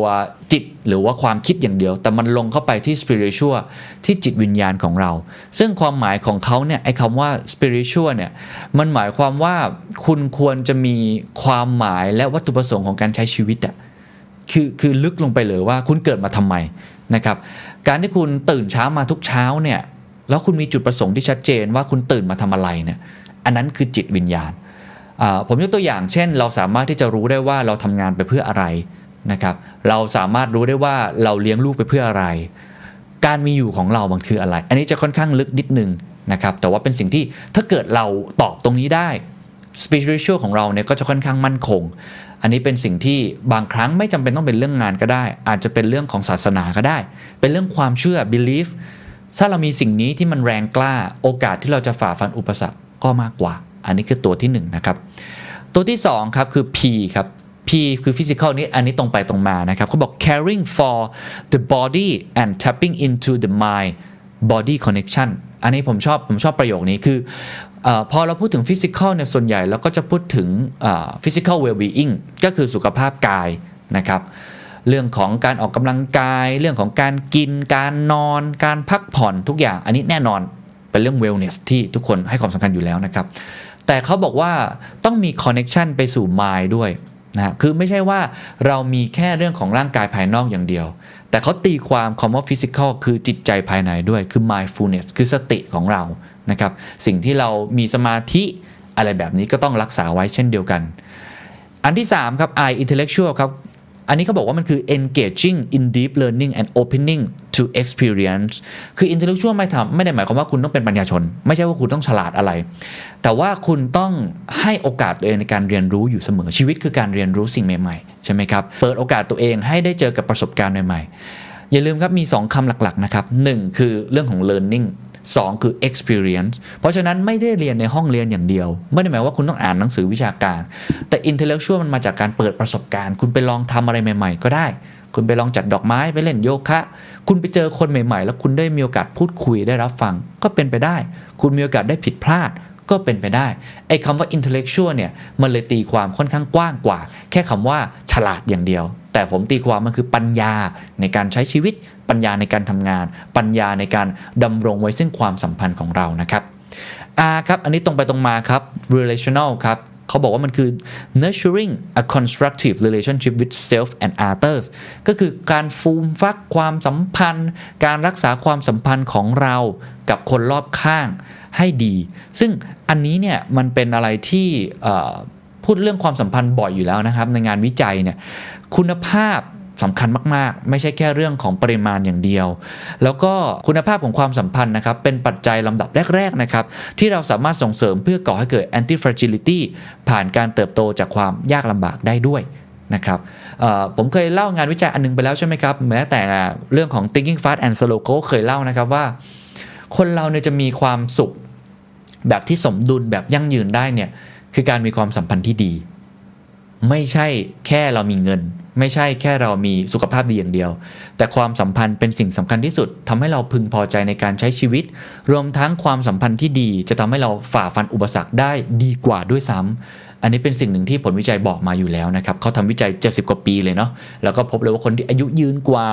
ทุกอย่างดูโอเคกว่าเนี่ยเพราะว่าเขามีความสัมพันธ์กับคนรอบข้างที่ดีกว่าด้วยนะครับ แล้วก็ตัวสุดท้ายครับ คือตัว E ครับ emotional ครับเขาบอกว่า feeling or emotions reaching towards resilience and positivity ก็โอบรับความเจ็บปวดเป็นสิ่งจำเป็นอยู่แล้วอย่างที่ผมบอกนะครับคำถามก็คือเราจะบ่มเพาะสภาวะทางอารมณ์เนี่ยที่เบิกบานขึ้นได้อย่างไร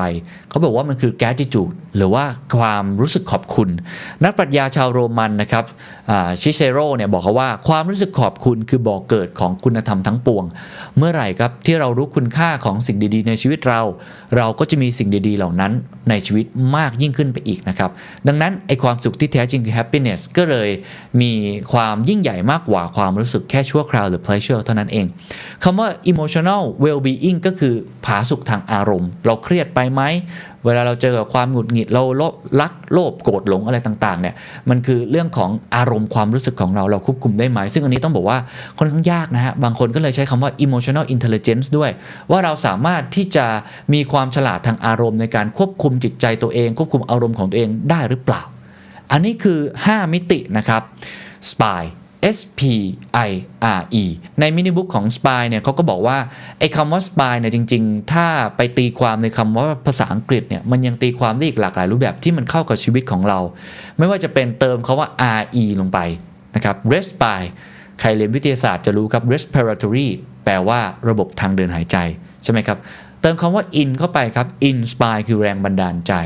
เติมคำว่า as ลงไป aspire คือแรงทะเยอทะยานความปรารถนาที่เราอยากจะเป็น ฉะนั้นไอ้คำว่า spire เนี่ยแม้ว่ามันจะเป็นคำย่อ แต่มันเป็นความสุขแบบ 5 มิติที่จริง ๆ มันเกี่ยวข้องกับลมหายใจของเรา นะครับมันเกี่ยวข้องกับแรงบันดาลใจของเรา มันเกี่ยวข้องกับแรงปรารถนาของเรา ถ้าเราลองวิเคราะห์ดูเป็นสิ่งที่เราให้ความสำคัญทั้ง 5 มิติ มันก็จะเห็นครับว่าในความสุขของเราเนี่ยมันไม่ได้มีมิติใดมิติหนึ่ง ตอนผมอ่านครั้งแรกเนี่ยผมค่อนข้างชอบ เพราะว่าหลายครั้งพอพูดถึงความสุขเราอาจจะมองแค่เรื่องใดเรื่องเดียว โดยเฉพาะเรื่อง emotional เนี่ยจะมาก่อนนะว่าเฮ้ยเรามีความสุขจริงไหมช่วงนี้ เราได้กินของอร่อยอร่อยไหมนะครับแต่พอเรามองแบบนี้มันไม่ใช่แค่ความสุขชั่วครั้งชั่วคราว แต่มันเป็น five perspective of well-being ก็คือเป็น whole being ทั้ง 5 มิติ ทีนี้พอเราเข้าใจไอ้5มิตินี้แล้วนะครับ ผมอยากจะชวนทุกท่านมาลอง checklist กันดูดีไหมครับ เพราะว่าพูดแบบนี้อาจจะไม่เห็นภาพ ผมจะขึ้นเป็นชาร์ตไว้ให้นะครับ ขั้นตอนที่ง่ายที่สุดก็คือ คุณลองหลับตาดูก็ได้ครับ เดี๋ยวผมทำไปด้วยนะฮะ ใน 5 มิตินี้นะครับ ปัจจุบันนี้เลยวินาทีนี้เลยที่คุณกำลังชมผมอยู่ฟังผมอยู่เนี่ย คุณคิดว่าแต่ละข้อ คุณให้คะแนนตัวเองเท่าไหร่ ให้ rateตัวเอง สูงสุดก็คือบนสุด ต่ำสุดก็คือไม่ค่อยดีก็คือล่างสุด คุณลองให้คะแนนตัวเองครับ แต่ละข้อ ย้ำอีกครั้งครับ S spiritual คือการค้นหาความหมายของชีวิตจิตวิญญาณ P ครับ physical ทั้ง body แล้วก็ mind I ครับ intellectual คุณเปิดโอกาสให้ตัวเองได้เรียนรู้หรือเปล่า คุณได้พบประสบการณ์ใหม่ ๆ บ้างไหม R ครับความสัมพันธ์ที่ดีของคุณกับคนรอบข้าง เพื่อนที่ทำงาน คุณพ่อคุณแม่ หรือแม้แต่กับสังคมเองเป็นอย่างไร และ E ครับเรื่องของอารมณ์ความรู้สึกของคุณเป็นอย่างไร ลองให้คะแนนดูนะครับ เดี๋ยวผมจะลองติ๊กแล้วก็ทำไปด้วยครับ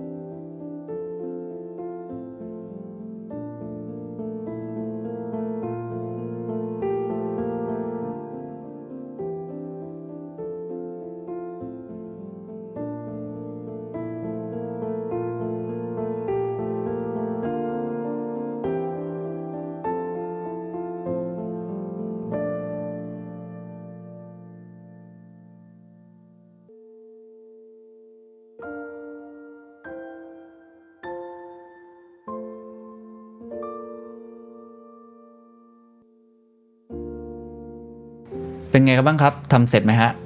ก็คิดว่าอาจจะต้องใช้ความรู้สึกของตัวเองจริง ๆ นะครับ ในการลองเขียนมันออกมานะครับ พอเราขีดไปปุ๊บแล้วลองก็ลองเขียนอาจจะมีคำอธิบายเล็กๆน้อยๆด้วยก็ได้นะครับ ว่าทำไมคุณถึงให้คะแนนแบบนั้นนะครับ เดี๋ยวผมเอาตัวอย่างของผมเป็นหนูทดลองให้แล้วกันนะครับ S ครับ เรื่องของ spiritual เนี่ยผมได้เกือบเต็มเลยครับ ก็คือผมอยู่ข้างบนสุดเลย ผมเขียนสั้นๆ ว่าผมค่อนข้างรักงานที่ผมทำมาก แล้วก็ผมแพชชั่นเนตกับมันมาก แล้วก็โชคดีมากที่งานที่ผมทำเนี่ยมันมันมีคุณค่าด้วยกับสังคม ผมเชื่ออย่างนั้นนะครับในการทำสื่อของผม แล้วก็สามารถที่จะหารายได้ได้ด้วย แล้วก็ผมเป็นอันหนึ่งอันเดียวกัน ระหว่างผมกับงานเลย อันนี้ก็ผมอาจจะพูดหลายครั้งแล้วนะครับ ในเรื่องของตัว passion หรือว่าในเรื่องของ job career ไปถึงสิ่งที่เรียกว่า calling อันนี้ผมโชคดีที่ผมหาเจอนะครับนี่คืออันที่หนึ่ง P ครับของผมเองเนี่ย physical เนี่ยแต่ก่อนผมไม่ค่อยดีครับ แต่ว่าช่วงนี้ ผมคิดว่าผมทำได้ดีมาก ก็คะแนนก็เกือบเต็มเหมือนกัน แต่อาจจะไม่สู้กับ spiritual เพราะรู้สึกว่าก็ยังมีหลายอย่างที่อยากทำให้ดีกว่านี้ ผมก็เขียนไปว่าช่วงนี้ค่อนข้างมีวินัยในการออกกำลังกายนะครับอย่างตัวผมเองก็ตื่นมา6กโมงครึ่งทุกวันได้นะครับมาออกกำลังกาย ก็อาจจะยกเว้นเสาร์อาทิตย์บ้างที่เราจะพักผ่อนนะครับไม่ว่าจะเป็นบางทีก็เข่ายิมบ้าง บางทีก็ว่ายน้ำบางทีก็วิ่งนะครับ หรือว่าบางทีระหว่างประชุมไปก็วิ่งไปด้วยออกกำลังกายไปด้วย ก็รู้สึกว่าตัวเองมีวินัยแล้วก็สุขภาพดีขึ้นนะครับร่างกายดีขึ้น รวมทั้งแต่ก่อนเนี่ยอาจจะนอนไม่ค่อยพอ เดี๋ยวนี้ก็ดีขึ้นครับก็คือนอนเร็วขึ้น สักห้าทุ่มครึ่งทุ่มเที่ยงคืนผมก็จะรีบนอนแล้วแล้วก็ตื่นเช้าคือตื่นหกโมงครึ่งแล้วก็เรียกได้ว่าสภาพกำลังในการทำงานแต่ละวันเนี่ยรู้สึกแอคทีฟขึ้น อันนี้อาจจะตั้งแต่ต้นปีผมก็มีเรื่องของ New Year Resolution ของตัวเอง แล้วก็ ตอนนี้ผ่านมาเดือนกว่าๆก็ยังถือว่าพอมีวินัยอยู่นะครับ ไม่รู้ว่าอนาคตจะเป็นยังไง ตัว I ครับผมก็ได้ค่อนข้างดีเหมือนกัน ก็ด้วยอาชีพนะครับที่ผมทำเนี่ยผมเขียนว่าอาชีพทำให้ผมได้เรียนรู้อยู่แล้ว แล้วก็ผมเป็นคนที่สนุกกับการเรียนรู้สิ่งใหม่ ๆอาอาจจะเคย frustrate บ้างนะครับในบางช่วงที่รู้สึกว่าตามโลกไม่ทัน แต่ตอนนี้ดีขึ้น เพราะว่าได้ลองเข้าไปเล่นมันจริง ๆ ได้ลองเข้ามีไปมีประสบการณ์ ไปล้มลุกคลุกคลาน ไปทำตัวเขินๆอายๆงงๆ ในนั้นในโลกเมตาเวิร์สในโลกอะไรแบบนี้ก็รู้สึกเข้าใจมากขึ้นรู้สึกตัวเองนิ่งขึ้น ก็รู้สึกค่อนข้างพอใจนะครับ ตัว R ครับ เรื่องของ relationship ก็ได้กลางๆครับ ไม่ได้ดีมาก แต่ก็ดีกว่า2อสปีที่แล้วนะ ผมคิดว่าอย่างนั้นก็คือแบ่งเวลาได้ดีขึ้น แล้วก็มีเวลาให้กับเพื่อน ให้กับคนรักให้กับครอบครัว เป็นกิจลักษณะมากขึ้นนะครับ มีการ FaceTime คุยกับหลานๆบ้างทำอะไรต่างๆ ที่ก็คิดว่าน่าจะดีขึ้น แต่ว่าคะแนนที่ยังไม่สูงมากเนี่ยเพราะว่าผมอาจจะมีเวลาน้อยไปหน่อยนะครับกับการให้เวลากับทีมงานของผมเอง นะครับซึ่งปกติจะคุยแต่เรื่องงาน แต่พอจะคุยเรื่องความสัมพันธ์อัปเดตอะไรกันเนี่ยก็อาจจะไม่ได้มี ซึ่งก็กำลังพยายามเพราะว่าสิ่งนี้เป็นสิ่งที่สำคัญนะฮะการที่เรารู้ emotional intelligence ของคนอื่นๆ ด้วยรู้ background เนี่ยมันก็ทำให้เราทำงานได้ใกล้ชิดมากขึ้นนะครับส่วนตัว e emotional ครับอาจจะได้น้อยที่สุดในคะแนนทั้งหมดที่ผมให้ตัวเองมานะครับเหตุผลก็เป็นเพราะว่าหลังๆเนี่ยมันก็จะมีบางช่วงเวลาที่ผมจะกำลังจะทำสิ่งใหม่ค่อนข้างเยอะ มันก็เลยอาจจะมีความ หงุดหงิดบ้างกับสิ่งที่เราคาดหวังว่ามันควรจะเป็นนะครับหรือว่าอาจจะมีความรู้สึกที่ไม่ได้แรงใจใช้คำนี้แล้วกัน แล้วก็อาจจะเครียดในหลาย ๆ วันนะครับซึ่งก็รู้ตัวเองนะครับว่ามันมันไม่ค่อยดีนะแต่ว่าก็พยายามที่จะเปลี่ยนแปลง อารมณ์แบบนี้ให้เป็นอารมณ์ที่ดี ก็โชคดีที่ยังนอนหลับอยู่ ไม่ได้เป็นอะไรมาก แต่แต่ก่อนจะอารมณ์ดีกว่านี้นะครับตอนนี้อาจจะมีใจร้อนบ้าง อันนี้ก็เราก็ก็รู้ตัวเองนะครับว่าเป็นยังไงนะครับอะไม่รู้ของแต่ละท่านเป็นยังไงอาจจะลองแชร์ใน comment กันดูนะครับหรือส่งเข้ามาใน inbox มาชวนคุยกันนะครับว่า SPIRE ของท่านเป็นอย่างไรบ้างครับพอทำเสร็จปุ๊บครับเขาบอกว่า step ที่2นะครับให้ what else can I be aware of คือพอพอเขียนออกมาแบบเมื่อกี้แบบที่ผมลองอ่านให้ฟังแล้วเนี่ย เฮ้ยมันมีอันไหนอะ ที่เรารู้สึกไม่ค่อยดีกับมัน มีอันไหนที่เราชอบมัน มีอะไรที่เราไม่ชอบ handbook เนี่ยนะครับเขายกตัวอย่างว่านอนไม่ค่อยดีนะ physical ก็คือคะแนนเรตติ้งค่อนข้างน้อย ของผมเองเมื่อกี้น่ะก็น่าจะเป็นเรื่องอารมณ์ความรู้สึกเนาะว่าเราใจร้อนไปหน่อยอะไรแบบนี้นะครับ พอเราเห็นเรตติ้งของตัวเองแล้วก็ไป step ที่ 3 ครับ what action can I take คือเขาพยายามพูดตรงนี้เพราะว่าเขาอยากให้ทำอะไรที่สามารถเห็นภาพได้ชัด แล้วก็เกิดอะไรที่มันเป็นโมเมนตัมควิกวิน เกิดชัยชนะระยะสั้นเลยไม่งั้น พอทำไปเราก็จะผ่านเลยไปเลยนะครับออพอมาดูเนี่ยเราทำอะไรได้บ้าง อย่างเช่น บอกว่านอนไม่ค่อยดีเนี่ยเขาบอกก็เทคอันแนปสิก็ลองนอนอกลางวันดูบ้างสิลองหาหาเวลาในการนอนกลางวันนะครับของผมเองเนี่ยก็เตือนตัวเองว่าเฮ้ยหลังจากนี้ก็คงต้องใจเย็นๆผมจะเตือนตัวเองเสมอว่าทุกอย่างต้องใช้เวลานะครับแล้วทุกคนคิดไม่เหมือนเรา รวมทั้งก็อาจจะ พูดกับตัวเองบ่อยๆนะครับว่าให้ฟังมากกว่าพูดอย่าเพิ่งรีบพูดอะไรออกไป เพราะอาจจะไปทำร้ายจิตใจคนอื่นได้ หรือว่าจะทำร้ายจิตใจตัวเองด้วย ก็ใจเย็นๆก็ไม่รู้จะทำได้หรือเปล่า แต่นี่อาจจะเป็น quick win ของผมก็ได้ ผมเคยทำอันนี้ตอน physical เมื่อ2-3ปีก่อน แต่ไม่ได้ใช้ไอตัว chart SPIRE นี่นะครับใช้ของตัว designing your life เนี่ยผมก็เปลี่ยนตัวเองทันทีเลยครับ ทุกท่าน physical เราก็เปลี่ยน quick win ของเราด้วยการตื่นเช้าขึ้นออกกำลังกายขึ้น ซึ่งก็ยังโชคดีที่ยังพอที่จะรักษาวินัยได้ถึงวันนี้ นะครับอันนี้เป็นตัวอย่างคร่าวๆครับของ SPIRE ที่ step ที่สามารถทำได้นะครับช่วงท้ายผมชอบใน mini workbook เนี่ยเขาจะมี example of action ที่เราสามารถทำได้เลยนะครับว่าเอ๊ะมันมีอะไรที่พอผมพูดไปเนี่ยแล้วรู้สึกว่าเราก็คิดอย่างนั้นเหมือนกัน หรืออาจจะมีปัญหาคล้ายๆกันเนี่ยมีตัวอย่างไหม อะก็ยกตัวอย่างให้ดูนะครับเขาบอก spiritual เขาบอกว่าให้ลองสังเกตลมหายใจของตัวเองในการเข้าออกก็คือการมีสมาธิมีสตินั่นแหละฮะเรื่องของลมหายใจเข้าออก หรือว่า be aware of sensation thoughts and emotion ก็คือให้มีการตื่นรู้ในอารมณ์ความรู้สึกของตัวเองเสมอ identify what is meaningful to you อะไรที่มีความหมายในชีวิตของคุณ อันนี้ต้องใช้เวลานะ แต่ว่าออลองนั่งคิดดูดีๆ ทบทวนกับตัวเอง โดยเฉพาะคนที่ประสบการณ์อาจจะยังไม่เยอะเนี่ยอันนี้ผมว่าจำเป็นหรือคนที่กำลังจะลาออกจากงานกำลังจะเปลี่ยนงาน มีจุดเปลี่ยนชีวิตเนี่ยอันนี้ค่อนข้างสำคัญตั้งคำถามกับชีวิตนะครับ remind yourself of your deeply whole values นะครับก็คือเนี่ยอะไรคุณค่าของตัวเองคืออะไร เราเกิดมาทำไมอะไรคือสิ่งที่เรายึดถือค่านิยมที่เราเอ่อเชื่อมันมากที่สุด อันนี้อาจจะเป็นเรื่อง spiritual นะครับ เรื่อง physical ครับ ง่ายมากครับ go for a walk dance or jog ครับ ไปวิ่งครับ ไปเดินครับ หรือว่าไปเต้นได้หมดเลยนะครับ connect with nature ไปอาบป่าไปอยู่กับธรรมชาติอย่างช่วงนี้เสาร์อาทิตย์เนี่ยผมก็จะพยายามไม่เข้าเมืองนะครับ ก็จะไปในที่ที่มันอยู่ในสวนสาธารณะเยอะๆ อันนี้ก็เป็นความรู้สึกส่วนตัวที่เรารู้สึก connect กับมันได้ ซึ่งไม่ต้องไกลมากก็ได้นะครับ eat a healthy meal อ่ากินอาหารที่มีสุขภาพที่ดีหน่อย กินอะไรที่ไขมันน้อยหน่อย ผมเองก็พยายามเลือก ผักผลไม้มากขึ้น โดยเฉพาะวันธรรมดาที่เราไม่ต้องไปปาร์ตี้กับใครเนี่ยก็พยายามกินเหล้าน้อยลงนะครับแล้วก็เลือกผักผลไม้มื้อเที่ยงเนี่ยเป็นมื้อที่ส่วนใหญ่จะกินข้าวเวลาเนี่ยผมก็จะเลี่ยงไม่ไม่กินข้าวกะเพราอะไรทั่วไป เพราะว่ามันก็เยอะใช่ไหมก็พยายามหาอะไรที่มันดีต่อเรานะครับแล้วก็เทค a น a p แบบนี้เป็นต้นนะครับ intellectual ครับอันนี้ค่อนข้างชอบเพราะว่าส่วนใหญ่คนจะคิดว่า intellectual นี่ทำยังไงเขาบอก reread a meaningful text seeing it anew ก็คืออันไหนที่มันเป็นข้อความดีๆอะ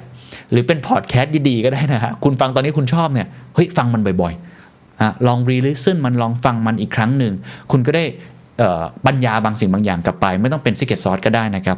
follow your curiosity towards an interest คือลองหาสิ่งที่คุณสนใจอะคุณสนใจอะไรก็ได้นะครับ ควรจะสนใจเรื่องการดูซีรีส์ก็ได้นะครับ เกาหลีคุณอาจจะชอบเรื่องของการไปวิ่ง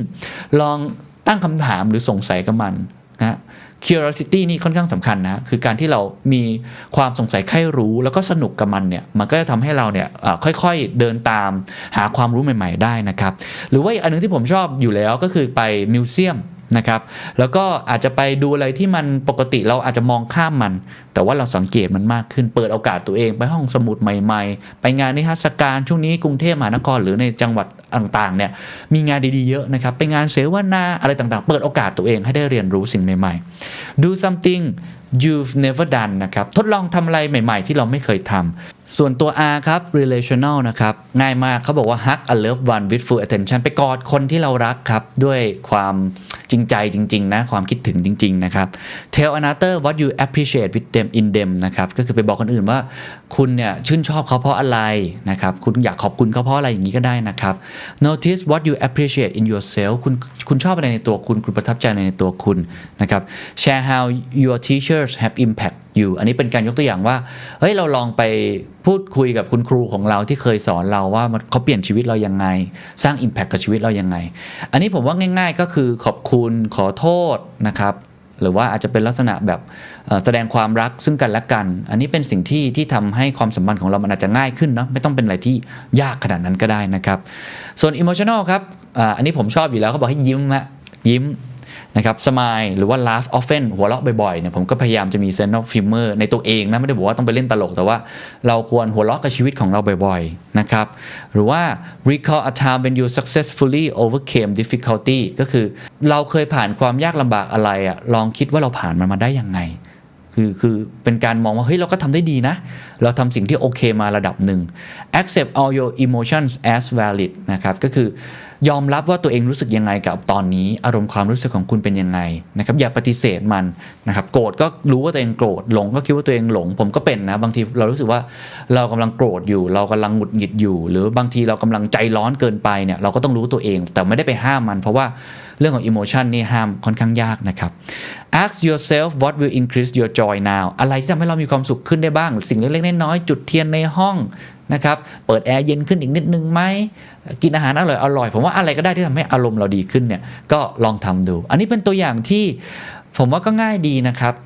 ทั้ง 5 มิติในการทำให้ชีวิตของพวกเราเนี่ยมีความผาสุกเพิ่มมากขึ้น แบบเป็นทิปส์แล้วก็เป็นทริคง่ายๆนะครับ นี่คือทั้งหมดนะครับของ whole being ครับ ความผาสุก5 มิตินะครับ ผมไม่ได้บอกว่าเราต้องได้เต็มทุกอย่าง ส่วนตัวผมคิดว่าเป็นไปไม่ได้นะครับ ยากมากเลยแต่คิดว่าทำยังไงที่เราจะ balance มันอย่างน้อยรักษาสมดุลมัน ถ้าอันนี้มันแย่ไปแล้วเราจะเพิ่มมันมายังไง ถ้าอันนี้มันดีมากๆดีอยู่แล้วนะครับ ก็รักษา maintain มันยังไงที่มันยั่งยืน ประโยคจบครับของคุณทาลเบนชาฮาเนี่ยผมค่อนข้างชอบนะครับเขาบอกเขาว่ามันไม่มีจุดใดจุดหนึ่งหรอกที่เรียกว่าไม่เป็นสุข หรือว่าจุดใดจุดหนึ่งเนี่ยที่จะเรียกว่าความสุข เพราะความสุขเนี่ยมันคือความต่อเนื่องครับ ที่ทอดยาวไม่มีเส้นแบ่งชัดเจน มันเหมือนเจอร์นี่ของชีวิตมันเหมือนการผจญภัยของชีวิต เพราะฉะนั้นถ้ารู้เช่นนี้แล้วนะครับเราจะสามารถมีความคาดหวังเกี่ยวกับสิ่งที่อาจจะเป็นไปได้อย่างสมเหตุสมผล และไม่เกินจริงมากขึ้นเขาไม่คิดนะครับว่าทุกสิ่งจำเป็นต้องเกิดมาเพื่อสิ่งที่ดีที่สุดเพียงเท่านั้น แต่เรามีโอกาสที่จะสร้างสิ่งนั้นให้เกิดขึ้นได้ ก็หวังว่าทุกท่านจะมีความสุข 5 มิติแบบนี้ แบบยั่งยืน แล้วก็คงจะไม่ใช่เป็นคนที่เพ่งมองดวงอาทิตย์ แบบทำให้เราตัวเองแสบตา แต่เป็นคนที่ชื่นชมนะครับกระแสงที่มันเรืองรองออกมาเป็นมิติสีรุ้ง 5 มิตินี้นะครับ สวัสดีครับ เราอยู่ในยุคแห่งความไม่รู้ คนเปลี่ยน ผู้นำต้องเปลี่ยน The Invisible Leader ผู้นำล่องหน คู่มือผู้นำและนักธุรกิจแห่งศตวรรษ 21 โดยผมเคนนักครินทร์วณิกิจไพบูลย์นี่คือหนังสือที่เป็นเหมือนบทสรุปการพัฒนาความเป็นผู้นำจากผู้นำตัวจริงเสียงจริง หลายร้อยชีวิตของประเทศไทย ที่หาอ่านที่ไหนไม่ได้ มีเครื่องมือในการเรียนรู้ด้วยตัวเอง ไม่ว่าจะเป็นเช็คลิสต์ Key Takeaway Framework เหมาะสำหรับทุกคนที่อยากจะพัฒนาตัวเอง พร้อมเปลือยเบื้องหลังการปั้น The Standard ที่เต็มไปด้วยความมุ่งมั่น ความล้มเหลว รอยยิ้ม และคราบน้ำตา ที่ไม่เคยเปิดเผยที่ไหนมาก่อน เป็นเจ้าของหนังสือ The Invisible Leader ผู้นำล่องหนก่อนใครได้แล้ววันนี้ทำไมความสำเร็จไม่ได้นำไปสู่ความพึงพอใจทำไมคนที่ประสบความสำเร็จกว่า 72% กลับพบว่าตัวเองเป็นโรคซึมเศร้า มีปัญหาสุขภาพจิต และไม่มีความสุข เอ้นั่นแสดงว่าความสำเร็จไม่ได้เท่ากับความสุขนี่นา มีใครเคยตั้งคำถามเรื่องนี้ไหมครับ ผมเป็นคนหนึ่งที่ตั้งคำถามเรื่องนี้บ่อยนะครับ แล้วผมเชื่อว่าหลาย ๆ ท่านก็มีคำถามแบบนี้เช่นเดียวกัน เพราะว่าผมว่าทุกคนเนี่ยอยากจะมีความสุขในชีวิตเนาะ อาจจะไม่ได้สุขตลอดเวลา อย่างน้อยก็ไม่ทุกข์ละกัน นอนหลับได้ทุกวัน แต่ว่า ในขณะเดียวกันเราก็ต้องการที่จะเป็นคนที่ประสบความสำเร็จ นั่นเป็นเหตุผลที่ทำให้ผมชอบอ่านงานวิจัย หรือว่าบทความที่เกี่ยวข้องกับความสุข ขนานกันไปควบคู่กันไปกับเรื่องของความสำเร็จ แล้วผมก็จัดพอดแคสต์เรื่องนี้ค่อนข้างบ่อยนะครับความสุขเป็นเรื่องเฉพาะบุคคลเนาะเป็นเรื่องที่ค่อนข้างเป็น subjective มากๆ แต่ก็เป็นเรื่องที่เราสามารถเรียนรู้ได้ มีงานวิจัยออกมาหลายชิ้นงานมาก วันนี้มีอีกงานวิจัยหนึ่งได้เรียกว่าเป็นบทความที่น่าสนใจจาก Harvard Business Review เช่นเคยนะครับ เขาตั้งชื่อนี้แล้วผมคิดว่า โอ้โห รีบอ่านทันทีเลย Why success doesn't lead to satisfaction แปลตรงตัวก็คือทำไมความสำเร็จไม่ได้นำไปสู่ความพึงพอใจ เขียนโดยคุณรอนคารุชีนะครับ เป็นอ่า co-founder ของ Neverland เป็นบริษัทที่ปรึกษาด้าน organizational and leadership development นะครับเขาเริ่มต้นไว้แบบนี้เขาบอกว่าปี 2022 ที่สิ้นสุดลงไปเนี่ย คุณรอนเนี่ยเขาก็ได้ทบทวนความคิดส่งท้ายปี กับลูกค้าที่เป็นโอระดับผู้บริหารระดับสูงเลยนะซึ่งมีชื่อว่าโลแกนโดยคุณรอนคารุชีได้มองย้อนกลับไปถึงความสำเร็จของโลแกนในปีนี้ แต่ว่าคุณโลแกนเนี่ยนะฮะกลับพูดบางอย่างที่ทำให้คุณรอนคารุชีประหลาดใจอย่างมาก เขาบอกว่าคุณรู้ไหมฉันเกือบมีความสุขแล้ว ไม่ได้บอกมีความสุขนะ เกือบมีความสุขแล้ว เมื่อพิจารณาถึงความหมายที่คุณโลแกนต้องการจะสื่อสาร มันสะท้อนให้เห็นว่าแม้ว่าจะบรรลุเป้าหมายที่ตั้งไว้เกือบทั้งหมด หรือว่าอาจจะบียอนด้วยซ้ำเนาะคือมากกว่าเป้าหมายที่ตั้งไว้อีกเนี่ย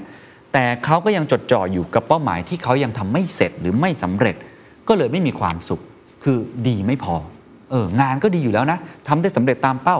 แต่ก็ยังไม่ค่อยมีความสุข คือแค่เกือบที่จะมีความสุข คุณรอนคารุชีเขาเลยตั้งข้อสังเกตนะครับว่าคุณโลแกนไม่ใช่คนเดียวครับ ที่เชื่อมโยงความสุขและความสำเร็จไม่ถูกต้อง คนที่ประสบความสำเร็จหลายคน ยากมากครับที่จะชื่นชมความสำเร็จของตัวเอง ตัวอย่างเช่น การศึกษาหนึ่งพบว่า 72%ของผู้ประกอบการที่ประสบความสำเร็จ ประสบปัญหาสภาวะซึมเศร้า หรือมีปัญหาสุขภาพจิตอื่น ๆ และตัวเลขนี้น่าสนใจครับ CEO อาจจะประสบกับภาวะซึมเศร้ามากกว่าคนทั่วไปถึง 2 เท่าด้วยกัน มีท่านไหนที่มีพนักงานในองค์กรเป็นแบบนี้ไหมครับ มีท่านไหนที่เกิดความรู้สึกแบบนี้บ้างไหมครับ ผมเชื่อว่ามีจำนวนมากโดยเฉพาะโลกที่ผันผวนโลกที่เป็น VUCA BANI แบบนี้ บางทีประสบความสำเร็จเท่าไหร่ เราก็ดูเหมือนจะไม่พอศาสตราจารย์อาร์เธอร์บรูคส์ครับแห่งมหาวิทยาลัยฮาร์วาร์ดครับใช้เวลาหลายปีครับพยายามที่จะศึกษาความเชื่อมโยงกัน ระหว่างความสำเร็จ เงินทอง ชื่อเสียง และความรู้สึกพึงพอใจ 4 ปัจจัยนี้เป็นดัชนีหลักๆนะที่หลายคนค่อนข้างให้ความสำคัญมาก ความสำเร็จเงินทอง ชื่อเสียงและความรู้สึกพึงพอใจ หรืออาจจะเรียกว่าความสุขก็ว่าได้ มันระบุมาอย่างนี้ครับ ความต้องการที่ไม่รู้จักพอที่จะประสบความสำเร็จให้มากขึ้นทำให้เรามองผู้อื่น หรือแม้แต่ตัวเราเอง เป็นแค่วัตถุ เมื่อผู้คนครับมองว่าตัวเองไม่มีอะไรมากไปกว่ารูปร่างหน้าตา ไม่มากกว่าแค่งาน หรือว่าเงินในบัญชีในธนาคาร พวกเขาก็เลยต้องทนทุกทรมานเป็นอย่างมาก คุณจะกลายเป็นผู้นำที่ไร้ความปราณี มองว่าตัวเองไม่มีอะไรมากไปกว่าแค่การเป็นสัตว์เศรษฐกิจ หรือว่าทุนนิยมนะเป็นแบบถูกทุนครอบนะสับวัยรุ่นเนาะ ความรักและความสนุกถูกเสียสละเพื่อการทำงานวันต่อวันไปเรื่อยๆ เพื่อค้นหาคำตอบแค่ว่า เราประสบความสำเร็จแล้วหรือยัง เรามีแรงจูงใจให้บรรลุเป้าหมายต่างๆ ผ่านระบบการให้รางวัลในสมองของเรา ผมเคยจัดไปตอนหนึ่งเรื่องนี้ครับ ก็สอดคล้องกับงานวิจัยที่ผ่านมาเลย มีสารสื่อประสาทตัวหนึ่งที่เรียกว่าโดปามีน ร่างกายจะหลั่งโดปามีนเป็นรางวัลที่เราได้รับจากการ ทำบางสิ่งบางอย่างประสบความสำเร็จ แต่ความสุขนี้พบว่ามันน่าเสียดายที่มันอยู่ได้ไม่นาน เนื่องจากสมองของเราจะต้องเดินไปเรื่อยๆครับ เพื่อแสวงหาความสมดุลจากสภาวะอารมณ์ ที่มันรุนแรงแบบนี้ คือมันโหยหาความสำเร็จนะนั่นทำให้ประสบการณ์ใดก็ตามที่ให้ความสุขแก่เราในตอนแรก ผ่านไปจะเริ่มไม่ได้ผลครับ ความสำเร็จในระดับเดิม ไม่สามารถมอบความสุขให้กับเราได้อีกต่อไป คือสมองคนเราเนี่ยมันมีความขี้เบื่ออยู่ ก่อนหน้านี้สำเร็จในระดับแบบนี้ได้เงินในบัญชีประมาณ 50,000 บาท ได้รับการชื่นชมปรบมือแบบนี้ได้รับเสียงที่คนโอ้โห วิพากษ์วิจารณ์เรามาในทิศทางที่ดีมาก ๆเลยพอผ่านไป 1 ปี มันได้เท่าเดิมเลยนะครับ แต่สมองเราบอกว่าไม่พอแล้วแบบนั้นไม่ค่อยพอใจ ด้วยเหตุนี้ครับ เขาก็เลยบอกนะครับว่า ต้องมีบารอมิเตอร์แห่งความเพียงพออมีมาตรวัดเนาะแห่งความเพียงพอของเรามิฉะนั้นไอ้บารอมิเตอร์แห่งความเพียงพอของเรานั้น มันจะหมดไปโดยสิ้นเชิงทำให้เราไม่สามารถวัดได้อย่างเป็นกลางว่า สิ่งที่เราประสบความสำเร็จนั้นเป็นที่น่าพอใจหรือไม่ นั่นเป็นเหตุผลที่แม้ว่าพวกเราส่วนใหญ่ครับ จะรู้โดยสัญชาตญาณว่าความสุขไม่ได้เกิดจากแค่เรื่องเงินทอง สเตตัสหรือว่าสถานะทางสังคม หรือว่าชื่อเสียง ทุกคนรู้เนาะเงินทองเป็นไม่ใช่ทุกอย่างอะ่ะชื่อเสียงไม่ใช่ทุกอย่างหรอก หรือว่าเรื่องของอสถานะทางสังคมมันไม่ใช่ทุกอย่างแหละ แต่เราก็เผลอหยุดความพยายามเหล่านั้นไม่ได้ ที่จะไขว่คว้าสิ่งเหล่านั้นมา ดังนั้นครับเขาก็เลยย้อนกลับไปที่เคสของคุณโลแกนซึ่งเป็นผู้บริหารระดับสูงที่บอกว่าไม่ค่อยมีความสุขเนาะเเขานิยาม เรียกว่า New Year's Resolution ก็ว่าได้เนาะในปี 2023 นี้โดยอัตโนมัติเลยนะฮะ แต่ตั้งต้นด้วยความไม่พอใจครับ เขาบอกว่าเขาจะไม่พอใจมากๆเลย ถ้าเกิดเขาไม่สามารถบรรลุเป้าหมายที่ตั้งไว้ได้ในปีนี้โอ้โหดเหมือนกันนะฮะทางคุณรอนคารุชีก็เลยบอกว่าหากสมองคนเราสามารถเรียนรู้ความไม่พอใจได้ จริงๆ แล้วเราก็สามารถเรียนรู้ความพอใจได้เช่นกันนะ คือถ้าไปตั้งแบบความไม่พอใจแบบเนี้ยมันก็อาจจะค่อนข้างโหดร้ายไปนิดหนึ่ง แทนที่จะปฏิบัติต่อความพึงพอใจเหมือนกับผลลัพธ์ที่เกิดขึ้นอย่างเดียว คือดูที่ผลลัพธ์เนาะแล้วก็กลับมาที่ความพึงพอใจ เราควรปฏิบัติต่อมันเหมือนเป็นทักษะเลย เป็นเหมือนพฤติกรรมที่ได้เรียนรู้ เช่น ฉันจะพอใจเพราะจุดๆซึ่งโดยพื้นฐานแล้วเราต้องเห็นความสำเร็จและความพึงพอใจนั้นเป็นตัวแปรอิสระเขาก็เลยตั้งสมมติฐานแบบนี้ จะเป็นอย่างไรครับ ถ้าคุณโลแกนซึ่งอาจจะหมายถึงตัวพวกเราด้วยนะ เริ่มต้นปีด้วยการบอกกับตัวเองว่า ฉันจะพอใจเพราะได้ทำงานในโครงการที่น่าตื่นเต้น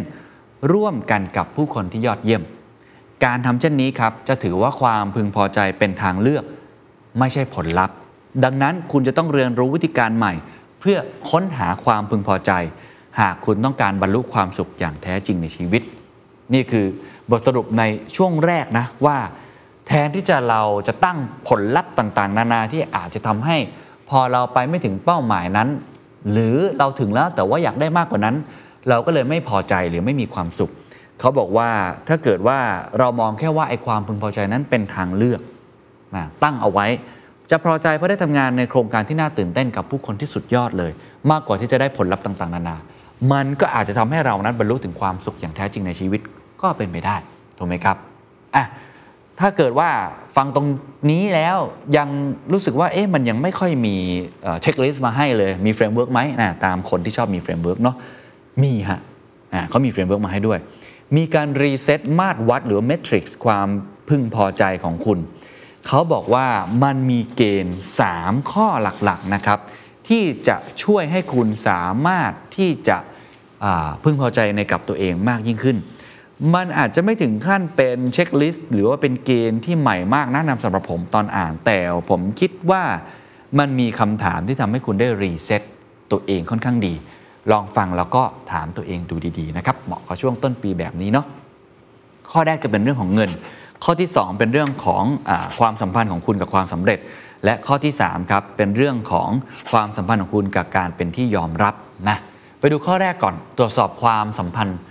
ทางการเงินของคุณ ถ้าเกิดว่าการแสวงหาความมั่งคั่งกลายเป็นสัญลักษณ์ของความพึงพอใจ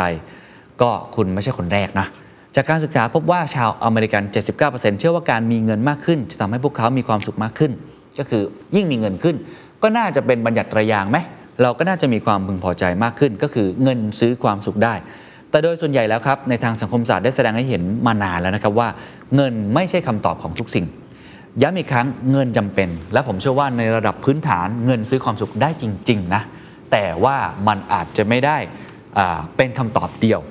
คำถามที่ลึกกว่านั้นที่คุณรอนคารุชีบอกว่าที่เราควรจะพิจารณาก็คือ เราให้ความสำคัญกับเงินที่มีมากขึ้นอย่างไร โอ้คำถามที่ดีนะฮะ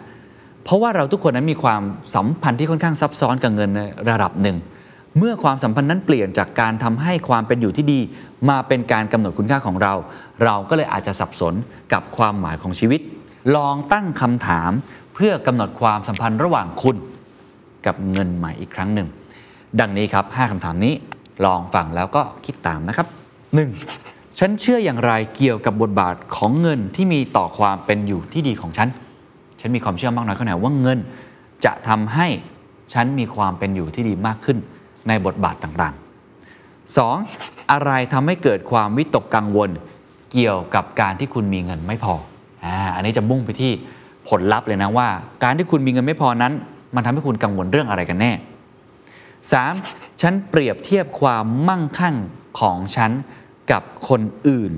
เช่น เราเปรียบเทียบเงินเดือนของเรากับเพื่อนหรือเปล่า ขนาดบ้านที่ใหญ่โตหรือเปล่า ทรัพย์สินทางวัตถุ สินค้าฟุ่มเฟือยกระเป๋ารถยนต์ เราเปรียบเทียบกับคนอื่น ๆ หรือเปล่า และเราจะรู้สึกไม่พอใจเมื่อคิดว่าคนอื่นมีมากกว่าใช่หรือไม่ 4. เงินทำให้ฉันรู้สึกผิดละอายใจไม่คู่ควร หรือเห็นความสำคัญในตนเองในทางไหนบ้าง เงินมันทำให้เรามีความรู้สึกอย่างไรบ้าง และ 5. เราเคยกำหนดไหมครับว่า คุณอยากมีเงินเท่าไหร่กันแน่ ที่จะตอบกับตัวเองได้ว่ามันคือจุดที่ฉันจะพอใจ หรือว่าเพียงพอ คุณอยากได้เงินเท่าไหร่กันแน่5คำถามนี้ลองกลับมาตรวจสอบความสัมพันธ์ระหว่างคุณกับเงินดูดีๆนะครับผมเชื่อว่าเงินนั้นเป็นปัจจัยสำคัญมากๆ แล้วก็มันมี dynamic มันมีพลวัตเพราะว่าไอ้ checklist หรือคำถามเหล่านี้มันก็เปลี่ยนแปลงได้นะคำตอบคุณเปลี่ยนได้ตลอดเวลา ผมเชื่อว่าในอีก5ปีข้างหน้ามันก็เปลี่ยน เพราะว่ายกตัวอย่างเช่น เงินที่เพียงพอเนี่ยผมจำได้ว่า 10 ปีที่แล้วผมก็ตอบแบบหนึ่งนะแล้วผมก็พอใจในแบบหนึ่ง แต่ตอนปัจจุบันนี้นะผมมีภาระเพิ่มมากขึ้นเนาะผมก็ตอบคำตอบนี้เปลี่ยนไปนะ เพราะฉะนั้นเนี่ยเราควรจะมีการมาถามคำถามตัวเองแบบนี้บ่อยๆ เพราะไม่เช่นนั้น มันอาจจะไม่สัมพันธ์กับสถานะของคุณ และคุณก็จะกำหนด ไม่ค่อยถูกว่าสุดท้ายแล้วคุณพอใจกับการมีเงินของคุณในเวลานี้ หรือว่าในอีก 3-5 ปีหลังจากนี้ประมาณเท่าไหร่นี่คือข้อแรก ข้อที่2ครับความสัมพันธ์ของคุณกับความสำเร็จครับเขาบอกว่าการบรรลุเป้าหมายที่ยากจะพิชิต เลื่อนขั้นสู่งานที่ใหญ่ขึ้น หรือว่าโอ้โหมีความคิดที่สุดยอดออกไปเนี่ยคิดค้นแนวทางใหม่ ๆ อาจจะทำให้เรามีความสุขได้ แต่ความสุขนั้นจะอยู่ได้นานแค่ไหนกันแน่ เมื่อคุณพบปะผู้คนใหม่ ๆ คุณกระตือรือร้นที่จะให้พวกเขารู้เกี่ยวกับความสำเร็จของคุณเป็นการส่วนตัวหรือไม่ เมื่อความสำเร็จและการก้าวไปสู่ขั้นตอนต่อไปของความสำเร็จ จะทำให้ความสัมพันธ์และความเพลิดเพลินในการทำงานของเราแย่ลง ต่อไปนี้ครับเป็นคำถามที่จะช่วยให้คุณเริ่มต้นกำหนดความสัมพันธ์ของคุณกับความสำเร็จใหม่ได้อะเป็นเรื่องของความสัมพันธ์และเรื่องของความสำเร็จ ข้อแรกครับ ฉันละเลยความสัมพันธ์ที่สำคัญ เช่น เพื่อนฝูง แฟน สามีภรรยา ลูก หรือว่าครอบครัวคุณพ่อคุณแม่ ในการแสวงหาความสำเร็จหรือไม่ คุณทิ้งสิ่งเหล่านี้เพื่อแลกกับความสำเร็จของคุณมากน้อยแค่ไหน 2. ฉันเสียสละสุขภาพของฉันครับ การพักผ่อนที่เพียงพอ อาหารดีๆ ที่ฉันควรจะได้กิน สุขภาพจิตที่ดี เพื่อได้ความสำเร็จหรือไม่ คุณยอมแลกหรือเปล่า การนอนน้อยๆ ความเครียดที่เกิดขึ้น ปัญหาสุขภาพจิต ปัญหาสภาวะซึมเศร้า วิตกกังวล นอนไม่หลับ เพื่อแลกกับความสำเร็จ มันคุ้มกันหรือไม่ 3. ฉันรู้สึกท้อแท้หรือไม่พอใจเมื่อทำเป้าหมายไม่สำเร็จหรือไม่ การตั้งเป้าหมายเป็นเรื่องที่ดี แต่เมื่อใดก็ตามที่มันไม่สำเร็จ มันทำให้คุณท้อแท้ นอนไม่หลับ ไม่พอใจ เครียดกินข้าวไม่ลง หรือสูญเสียบางสิ่งบางอย่างในชีวิตของคุณเกินไปหรือไม่ 4. ครั้งสุดท้ายครับ ที่ฉันรู้สึกสนุกไปกับงานที่ทำเพียงเพราะมีความสุขอย่างแท้จริง โดยไม่คำนึงถึงผลลัพธ์คือเมื่อใด คือทำด้วยความสนุกเลยอะอ่าอย่างเช่นผมอัดพอดแคสต์อะผมมีความสุขกับมัน มากกว่าที่ผมต้องทำแล้วได้ยอดเยอะๆ ผมมีความสุขแบบนั้นอยู่หรือไม่ ครั้งสุดท้ายที่ผมรู้สึกแบบนั้นคือเมื่อไหร่ ครั้งสุดท้ายที่คุณรักษาคนไข้ของคุณ คุณเป็นหมอ แล้วคุณยังมีความรู้สึกดีกับงานที่คุณทำครั้งสุดท้ายที่คุณเขียนแบบนะฮะแม้ว่าจะเป็นแบบของแบบบ้าน หรือว่าแบบของตึกรามบ้านช่องที่คุณช่วยออกแบบในฐานะที่เป็นสถาปนิก แล้วคุณยังมีความสุขกับสิ่งนั้น เพราะงานที่คุณทำอยู่ตรงนั้นมากน้อยแค่ไหน ครั้งสุดท้ายที่คุณทำแผนการตลาด แล้วคุณมีความสุขกับแผนการตลาดที่คุณทำมากกว่าแค่อยากจะทำให้มันเสร็จๆไปหรือสำเร็จคือตอนไหนกันแน่คำถามถัดมาครับฉันเปรียบเทียบความสำเร็จของฉันกับคนอื่น โดยบ่นว่าความสำเร็จของพวกเขาได้รับน้อยกว่าของฉันหรือไม่ เปรียบเทียบความสำเร็จของตัวเองกับคนอื่น มากน้อยแค่ไหน และสุดท้ายครับ ฉันได้นิยามความสำเร็จที่เพียงพอไว้อย่างไร อะไรคือความสำเร็จของคุณ ผมว่าคำถามนี้ใหญ่นะครับ และเป็นคำถามที่ค่อนข้างสำคัญนะ อะไรคือนิยามความสำเร็จของคุณครับ นี่คือลำดับที่สองนะครับ มาตรวที่ 3 ครับ ตรวจสอบความสัมพันธ์ของคุณกับการเป็นที่ยอมรับอีกครั้ง การได้รับความชื่นชมจากคนที่เรานับถือแน่นอนครับ โอ้ฟินนะฮะมีความสุขสุดๆเลยการที่ผู้คนเคารพเราเป็นอีกหนึ่งวิธีหนึ่ง มนุษย์นับเป็นสัตว์สังคมเนาะเราจะรู้สึกตัวเองพิเศษมีคุณค่า มีอิทธิพลที่กว้างขวาง และรางวัลที่เกี่ยวข้องกับความสำเร็จเหล่านี้ มันก็อาจจะดึงดูดใจ แต่สิ่งเหล่านี้ครับมันมีความเสี่ยงเหมือนกันนะ เมื่อมันไปอยู่ในสิ่งที่เรียกว่าโซเชียลมีเดีย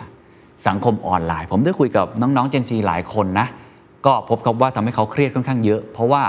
เปิดเข้าไปในแอป Instagram ทำไมมันมีแต่คนรวยครับเนี่ยทำไมมีแต่คนได้กินโอมากาเสะครับเนี่ยกินชาบูทุกวันเลยเที่ยวที่ดีๆขับรถหรูๆ ทำไมมีแต่คนประสบความสำเร็จ มีแต่คนหล่อๆสวยๆเต็มไปหมด เขาบอกว่ามันมีโอกาสทำให้เรารู้สึกว่า เราได้รับรางวัลอย่างรวดเร็วในด้านชื่อเสียง และสถานะที่ชัดเจน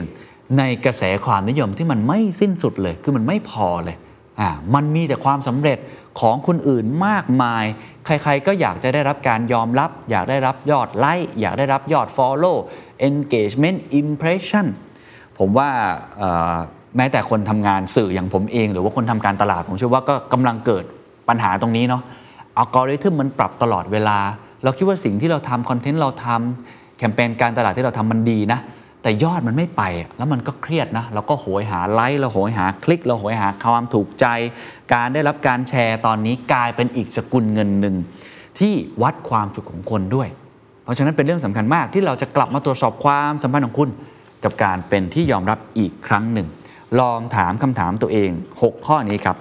1. ฉันแสวงหาการเป็นที่ยอมรับจากบุคคลสำคัญ เป็นประจำด้วยวิธีใด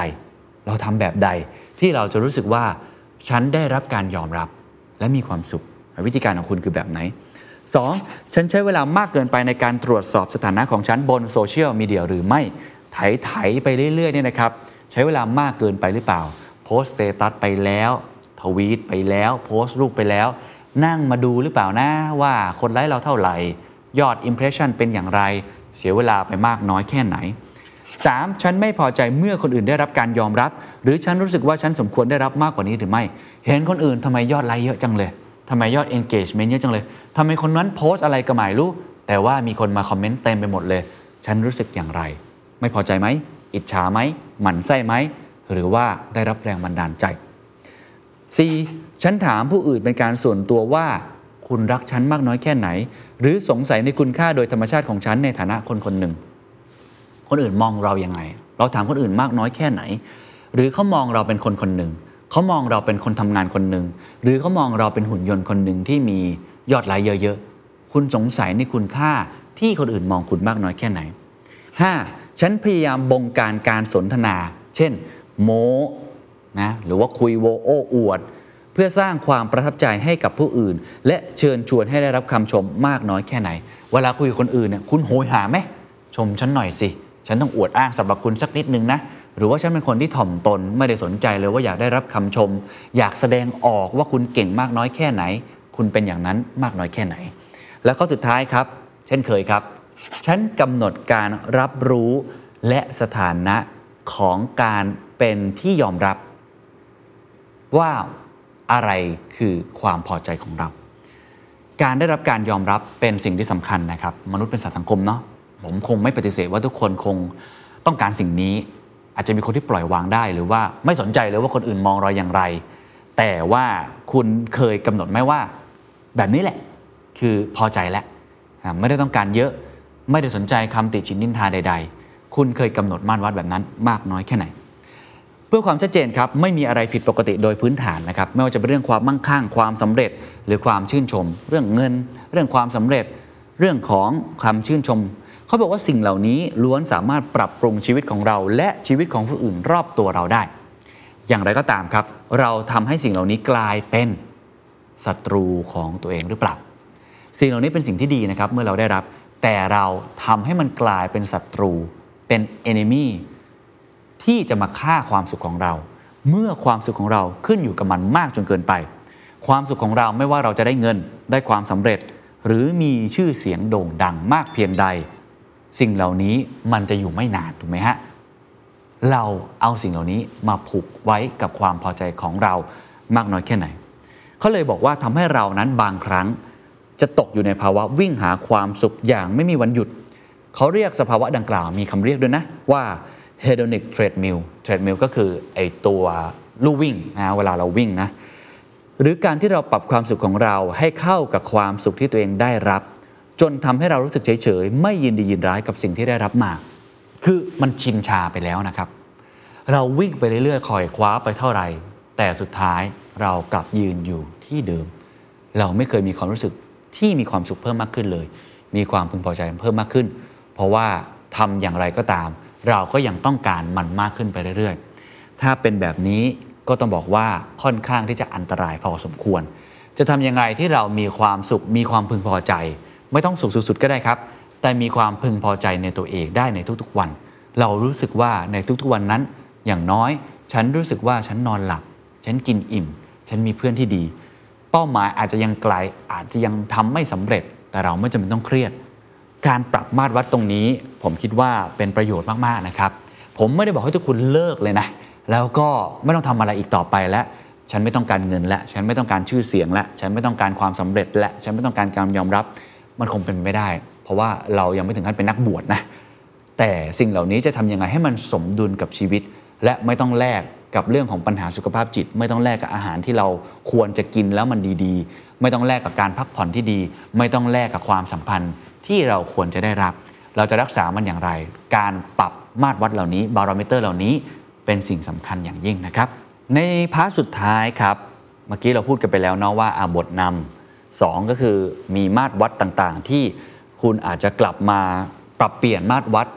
เรื่องของความสัมพันธ์ ความพอใจของคุณกับเรื่องต่างๆ สุดท้ายครับเขามีตัวอย่างในเรื่องของการกำหนดค่าเครื่องมือวัดของคุณใหม่อีกรูปแบบหนึ่ง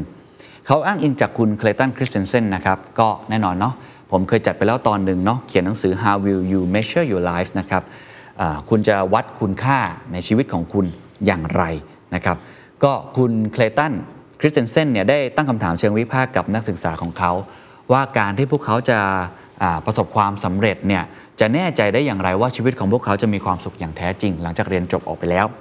คุณรอนครับได้บอกถึงวิธีการเกี่ยวกับการดูแลตนเอง และการใช้ชีวิตอย่างมีจุดมุ่งหมาย ที่น่าจะกลายเป็นบรรทัดฐานทำให้เราอยู่บนเส้นทางที่ดีสู่ความพึงพอใจที่ยั่งยืน เขาเลยไปยกเรื่องจิตวิญญาณ หรือว่า value นะครับของงานเขียนของคุณคริสเตนเซนแล้วก็นำมาสู่สิ่งสำคัญในการเริ่มต้น การวัดผลต่อไปนี้คือการเปลี่ยนแปลง 3 ประการ ที่น่าจะช่วยทำให้คุณนั้น เปลี่ยนแปลงมาตรวัด ความพึงพอใจ หรือเป็นวิธีการก็ได้ อันนี้เป็น how to เล็ก ๆทำให้คุณสามารถมีความพึงพอใจมากขึ้นในชีวิตได้ครับ มี 3 ประเด็น 1. เปลี่ยนจากการเปรียบเทียบ เป็นความเห็นอกเห็นใจ ผมชอบมากนะ มนุษย์ทุกวันนี้เราเปรียบเทียบมากจนเกินไป นักจิตวิทยากล่าวว่าการใช้การเปรียบเทียบทางสังคม มาเป็นตัวชี้วัดความสำเร็จทำให้เราเกิดภาวะซึมเศร้า และความว่างเปล่าในชีวิต เราไม่สามารถก้าวไปข้างหน้าได้ด้วยการกระทำของเราเองได้ เนื่องจากเราดันเอาความสุขของเรา ไปยึดติดกับความสำเร็จของผู้อื่น จนทำให้เราไม่สามารถก้าวต่อไปในเส้นทางของตัวเองได้ เมื่อใดก็ตามที่คุณเปรียบเทียบกับคนอื่น มันจะมีคนที่สำเร็จกับคุณอยู่เสมอๆครับ แน่นอนการมองคนอื่นเป็นแรงบันดาลใจเป็นเรื่องที่ดียังไงเราไม่ควรจะยืนอยู่คนเดียว อันนี้ผมคิดว่าก็จำเป็น แต่จะทำยังไงให้เราไม่เปรียบเทียบมากจนเกินไป เขาบอกว่าคุณสามารถรักตัวเองได้ เมตตาตัวเองได้ เรื่องของความก้าวหน้าแม้เพียงเล็กน้อย แทนที่จะวิจารณ์ตัวเองในสิ่งที่คุณยังทำไม่สำเร็จ หรือรู้สึกอิจฉาผู้อื่นหมันไส้ผู้อื่นในสิ่งที่พวกเขามี คุณสามารถเห็นอกเห็นใจ ฝ่ายตรงข้ามที่ถูกกล่าวหาว่าทำทุกวิถีทางเพื่อประสบความสำเร็จได้หรือไม่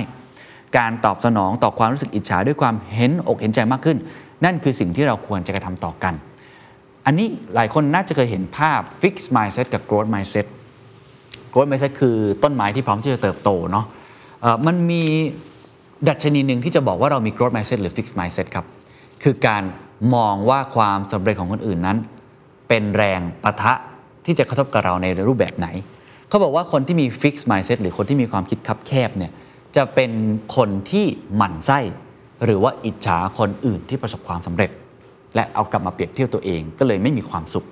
แต่คนที่มี growth mindset คล้าย ๆ แบบนี้เลยครับเขาจะ inspire ครับเวลาเขาเห็นคนที่ประสบความสำเร็จเนี่ยเขาจะ inspire จากความสำเร็จนั้นเขาจะไม่ได้เปรียบเทียบอย่างเดียว แต่เขาจะเห็นอกเห็นใจ ว่าสิ่งเหล่านั้นเนี่ยมันจะกลับมาเป็นแรงบันดาลใจ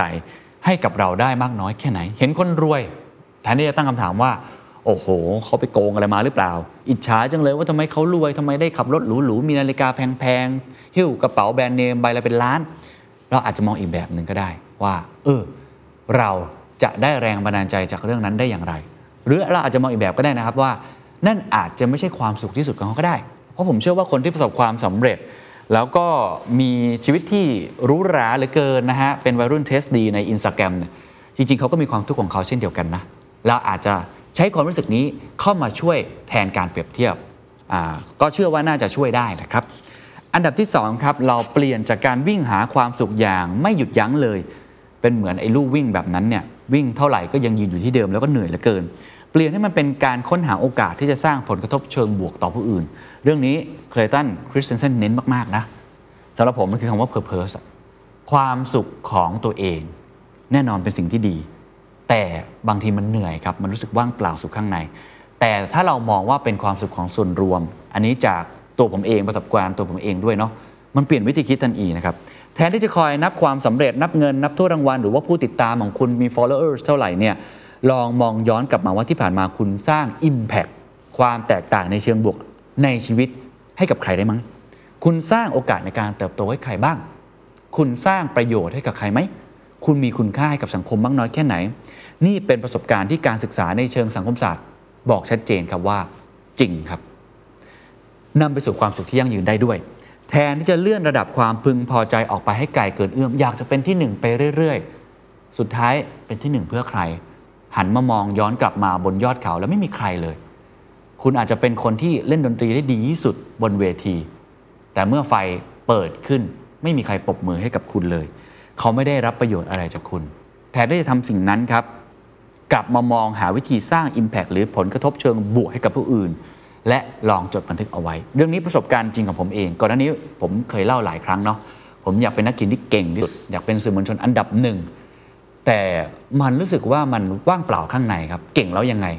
ถ้าเราเก่งแล้วเราไม่มีคุณค่ากับคนอื่น แต่พอเราเปลี่ยน passion ตรงนี้เราเปลี่ยน purpose ตรงนี้สร้างเอ่อ purpose ของตัวเองใหม่ด้วยการอยากจะสร้างผลกระทบเชิงบวกให้กับสังคมอย่างที่ เอ่อ The Standard พยายามทำนะ stand up for the people เนี่ยเรากับมีแรงบันดาลใจหรือว่ามีพลังมากขึ้นในการตื่นมาทำงานในทุกๆเช้า แม้ว่าจะเหนื่อยแค่ไหน แต่เรารู้ว่าสิ่งที่เราทำอยู่อย่างน้อย น่าจะสร้าง Impact สร้างคุณค่า ให้ไม่คนใดก็คนหนึ่งอ่าอย่างเช่นผมจับพอดแคสต์ตอนนี้อ๋อแน่นอนอาจจะเหนื่อยเนอะอาจจะทำให้เราต้องเสียเวลาต่างๆ นานามากมายถ้าผมมองว่าผมอยากได้ยอดวิวเยอะๆ ล้านวิว เพื่อจะได้ประสบความสำเร็จได้ถ้วยได้รางวัลได้เงิน ผมอาจจะมีพลังไม่มาก แต่ถ้าเกิดผมมองว่าอย่างน้อย อาจจะมีคนเปลี่ยนชีวิตได้ หรือมองเห็นคุณค่าแค่ประโยคประโยคเดียวทำให้เขาเปลี่ยนตัวเองเปลี่ยนแปลงความคิด มีความสุขมากขึ้น สามารถที่จะมีความพึงพอใจในชีวิตตัวเองมากขึ้นสำหรับผมนี่คือความพึงพอใจสูงสุดของตัวผม และผมเชื่อว่ามันจะทำให้คุณนั้น สามารถที่จะมีความพึงพอใจแบบนี้ได้ในระยะยาวแบบยั่งยืนด้วยนะครับ ข้อที่ 3 ครับข้อนี้ค่อนข้างยากนะ แต่ผมว่าก็น่าสนใจฮะ เปลี่ยนจากการดูถูกเป็นคอนเน็ชันครับ วงจรการเสพติดของโดปามีนนั้นฟุ้งซ่านสุดๆครับ อาจจะทำให้เรารู้สึกขมขื่นวิตกกังวลและก็เศร้า เมื่อเราเห็นสิ่งเจือปนทางอารมณ์ของตัวเรานั้น ได้ไปทำร้ายผู้อื่น เราจะยิ่งรู้สึกแย่ การดูถูกตนเองและคนอื่นๆ ที่พยายามที่จะเทคแคร์เราดูแลเรานำไปสู่ความโดดเดี่ยวและความอ้างว้างมากๆเลย คือมันกลายเป็นว่าเราไม่เคารพตัวเอง ไม่เคารพผู้อื่น เราดูถูกตัวเอง ดูถูกผู้อื่น เขาบอกให้ลองเปลี่ยนอย่างนี้ฮะ เปลี่ยนให้สิ่งเหล่านี้กลายเป็นการคอนเน็กครับการเชื่อมต่อกับผู้อื่นน่าจะเป็นยาถอนพิษครับยาแก้พิษที่เราต้องการเพื่อให้เรานั้นสามารถเติมเต็ม แทนที่เราจะหันหลังให้กับตัวเอง หรือว่าผลักใส่ผู้อื่น ให้รวบรวมความกล้า ที่จะยื่นมือเข้าไปขอความช่วยเหลือ แทนที่จะเก็บงำความขุ่นเคืองของตัวเองไว้ ให้รู้สึกขอบคุณครอบครัวของเรา เพื่อนร่วมงานและเพื่อนๆที่คุณสามารถหันไปหาเขาได้ และใครที่หันมาหาคุณเมื่อถึงคราวขับขัน พวกเขาก็จะเป็นที่ที่คุณจะรู้สึกถูกเติมเต็มในระยะยาว คือแทนที่เราจะปิดกั้นตัวเองเนาะลองยื่นมือเข้าไปขอความช่วยเหลือจากคนอื่นบ้าง หรือเมื่อใดก็ตามที่เขามาขอความช่วยเหลือจากคุณ คุณเปิดหัวใจตัวเองออก และยื่นมือไปช่วยเหลือคนอื่นบ้าง ผมคิดว่าข้อนี้อาจจะขออนุญาตยกตัวอย่างตัวเองส่วนตัวสักเล็กน้อยนะครับผมเคยได้รับคำแนะนำจากพี่โจธนา เขาบอกว่าชีวิตเหมือนการปลูกต้นไม้ครับ เราปลูกต้นไม้ในใจคนไปแต่ละวัน เราไม่รู้หรอกว่าต้นไม้แห่งนั้นจะให้ดอกให้ผลเราในวันไหน แต่เราทำแล้วมันจะเป็นการคอนเน็กกับคน มันคือความสุขอย่างหนึ่งนะฮะ ไม่ว่าใครจะมาขอความช่วยเหลือเราอย่างไร เราตอบแทนเขาได้ เราตอบแทน เราช่วยเหลือเขาได้ เราช่วยเหลือไป มันจะทำให้เรามีความรู้สึกในการเป็นผู้ให้ได้ แล้ววันหนึ่งก็อาจจะกลับมาช่วยเหลือเราก็เป็นไปได้ การปลูกต้นไม้ ปลูกเมล็ดพันธุ์ แห่งความแบ่งปันแบบนี้เนี่ยเป็นความสุขอย่างหนึ่ง ซึ่งผมเชื่อว่าก็จริงมากๆเนาะล่าสุดเนี่ยผมมีโอกาสได้เดินทางไปที่สหรัฐอเมริกานะครับผมไปที่ไมอามี่นะฮะผมพูดตรงๆเลยไมอามี่สำหรับผมเนี่ยผมไม่ได้ชอบบรรยากาศมันมากนักนะมันคล้ายๆพัทยาว่าตามตรงทะเลก็ไม่ได้สวยอะไรขนาดนั้นนะผมก็ไปเที่ยวตามปกติก็ไปเปิดหูเปิดตานะครับ แต่ผมยังจำความรู้สึกของตัวเองได้ในวันนี้เลยว่าผมมีความรู้สึกพึงพอใจมากๆ จากอะไรรู้ไหมครับ จากคนครับ สุดท้ายแล้วเนี่ยเวลาเราเดินทางท่องเที่ยวเนาะเราจะจำความรู้สึกดีๆ ได้จากคน ผมจำได้ว่าตอนนั้นมีเฮอริเคนเอียนเนี่ยมาถล่มในเมืองไมอามี่แล้วผมก็พักอยู่ที่โรงแรมแห่งนั้น แล้วผมต้องเลื่อนไฟล์เพื่อหนี ผมต้องปรับการจองห้องโรงแรมของผม ผมต้องเปลี่ยนโลจิสติกของผมโอ้วุ่นวายมากเลย แล้วผมก็ไปเจอกับเรียกว่าเป็นพนักงานที่ขอให้ความช่วยเหลือในตรงนี้อโอ้ เขาช่วยเหลือผมเยอะมาก แล้วเขาก็ให้ความห่วงใยผมเยอะมาก คอยโทรมาถามว่าเป็นยังไง เล่าเรื่องตลกให้ฟังให้ผมไม่รู้สึกเครียดจนเกินไป เล่าให้ฟังว่าพื้นที่แห่งนี้เคยโดนน้ำท่วมมากี่ครั้ง แล้วก็มีความรู้สึกดีๆ ที่มอบให้ ผมจำได้เลยว่าเราจากความรู้สึกวิตกกังวลเนี่ยกลายเป็นรู้สึกอบอุ่น เหมือนเขาเป็นเพื่อนของเราคนหนึ่งเป็นครอบครัวของเราคนหนึ่งเขาเป็นห่วงเป็นใยเราตลอดเวลานะครับแม้ว่ากลับมาแล้วเนี่ยก็ยังคุยกันผ่านช่องทางออนไลน์อยู่เลย แล้วมีวันหนึ่งก็บังเอิญเจอเขาในตอนเช้าก่อนที่ผมจะเช็คเอาท์ออกเนาะก็เลยเลี้ยงกาแฟแล้วก็ขนมเขาสักเล็กน้อย เขาก็ขอบคุณผมกลับคืนมา คือการขอบคุณซึ่งกันและกันเนี่ยมันกลายเป็นความรู้สึกดีๆ ที่ผมยังเก็บไว้อยู่ในใจเลย ผมจำไม่ค่อยได้นะผมเที่ยวอะไรไปบ้างใน 3-4 วันนั้น แต่ผมจำได้แม่นเลยว่าความรู้สึกของผมที่ดีต่ออผู้หญิงคนนั้นเรารู้สึกอย่างไรอ่านี่คือตัวอย่างหนึ่งที่ผมเพื่อว่า ก็ทำให้เราพึงพอใจได้นะครับ เพราะฉะนั้นโดยสรุปครับ3ข้อที่น่าจะช่วยเป็นสิ่งที่เป็น how to เล็กๆนะในการเปลี่ยนแปลงการวัดความพึงพอใจของคุณใหม่ครับ ข้อแรกเปลี่ยนจากการเปรียบเทียบเป็นความเห็นอกเห็นใจ ข้อ 2 เปลี่ยนจากการวิ่งหาความสุขอย่างไม่หยุดยั้งของตัวเอง กลายเป็นการค้นหาโอกาสที่จะสร้าง Impact หรือว่าผลกระทบในเชิงบวกให้กับผู้อื่น ความสุขส่วนรวมอย่างไรก็ มีความยิ่งใหญ่หรือความยั่งยืนมากกว่าความสุขส่วนตัว 3. เปลี่ยนจากการดูถูกมันไส้ หรือว่าปิดงำตัวเองกลายเป็นเรื่องของการเชื่อมต่อความสัมพันธ์ หรือว่ามีคอนเน t ชันที่ดีร่วมกันกับผู้อื่นนะครับสุดท้ายครับเขาสรุปอย่างนี้เขาบอกว่าหากความพึงพอใจอย่างลึกซึ้งและยั่งยืนเนี่ยเป็นสิ่งที่คุณโหยหา และคุณพร้อมที่จะวิ่งหาความสุขอย่างไม่มีวันหยุดนะฮะก็อยากให้เปลี่ยนสิ่งนั้นเสียใหม่ครับ กลายเป็นการเรียนรู้วิธีการหาความพึงพอใจแบบใหม่ แน่นอนเรื่องนี้ไม่ใช่ปึ๊กดีดนิ้วแล้วทำได้เลยครับ คุณจะต้องลองผิดลองถูกทำงานหนัก แล้วก็มุ่งมั่น เช่นเดียวกับการเรียนรู้ทักษะใหม่ ทักษะความพึงพอใจ มันคือทักษะนะครับ มันไม่ใช่ว่าเปลี่ยนแล้วเปลี่ยนเลย มันอาจจะยากครับ เพราะว่าคุณรอนคารุกชีบอกว่า มันมีเส้นทางแห่งการเรียนรู้หรือว่า learning curve ของการสร้างความพึงพอใจนะฮะเราอาจจะต้องใช้เวลาทั้งชีวิตครับ เพื่อสร้างทักษะแห่งความพึงพอใจตัวเองเสิใหม่ เพราะเราถูกสอนมาตั้งแต่เด็กนะครับ ว่าการเติมเต็มความสุขของตัวเอง คือการวิ่งหาความสุขอย่างไม่หยุดยัง้ง แต่นั่นไม่ได้หมายความว่า เราต้องวิ่งไปในเส้นทางนั้น เรามีทางเลือกนะครับ เรามีทางเลือกที่จะหาเส้นทางใหม่ ในการสร้างความพึงพอใจใหม่ให้กับตัวเอง ลองหลับตาดูนะครับทุกท่านแล้วก็นึกถึงความพึงพอใจของตัวเอง ช่วงเวลาที่ทุกคนรู้สึกมีความสุข ช่วงเวลาที่ทุกคนแบ่งปันให้กับผู้อื่น สร้างความสัมพันธ์ที่ดี ช่วงเวลาที่คุณได้สร้างอิมแพคให้กับผู้อื่น ช่วงเวลาที่คุณได้นอนหลับพักผ่อนอย่างเพียงพอ ได้กินอาหารที่ดีตามสมควร ช่วงเวลาที่คุณนั้นรู้สึกพึงพอใจ แล้วก็กลับมาเคารพตัวเอง แล้วก็รักชีวิตตัวเองมากยิ่งขึ้น ความพึงพอใจแบบนั้น มันสามารถเดินไปควบคู่กับการตั้งเป้าหมายของตนเองได้หรือไม่ ผมเชื่อว่าเป็นไปได้ครับ แต่สิ่งเหล่านี้จำเป็นอย่างยิ่งที่เราต้องมีทักษะ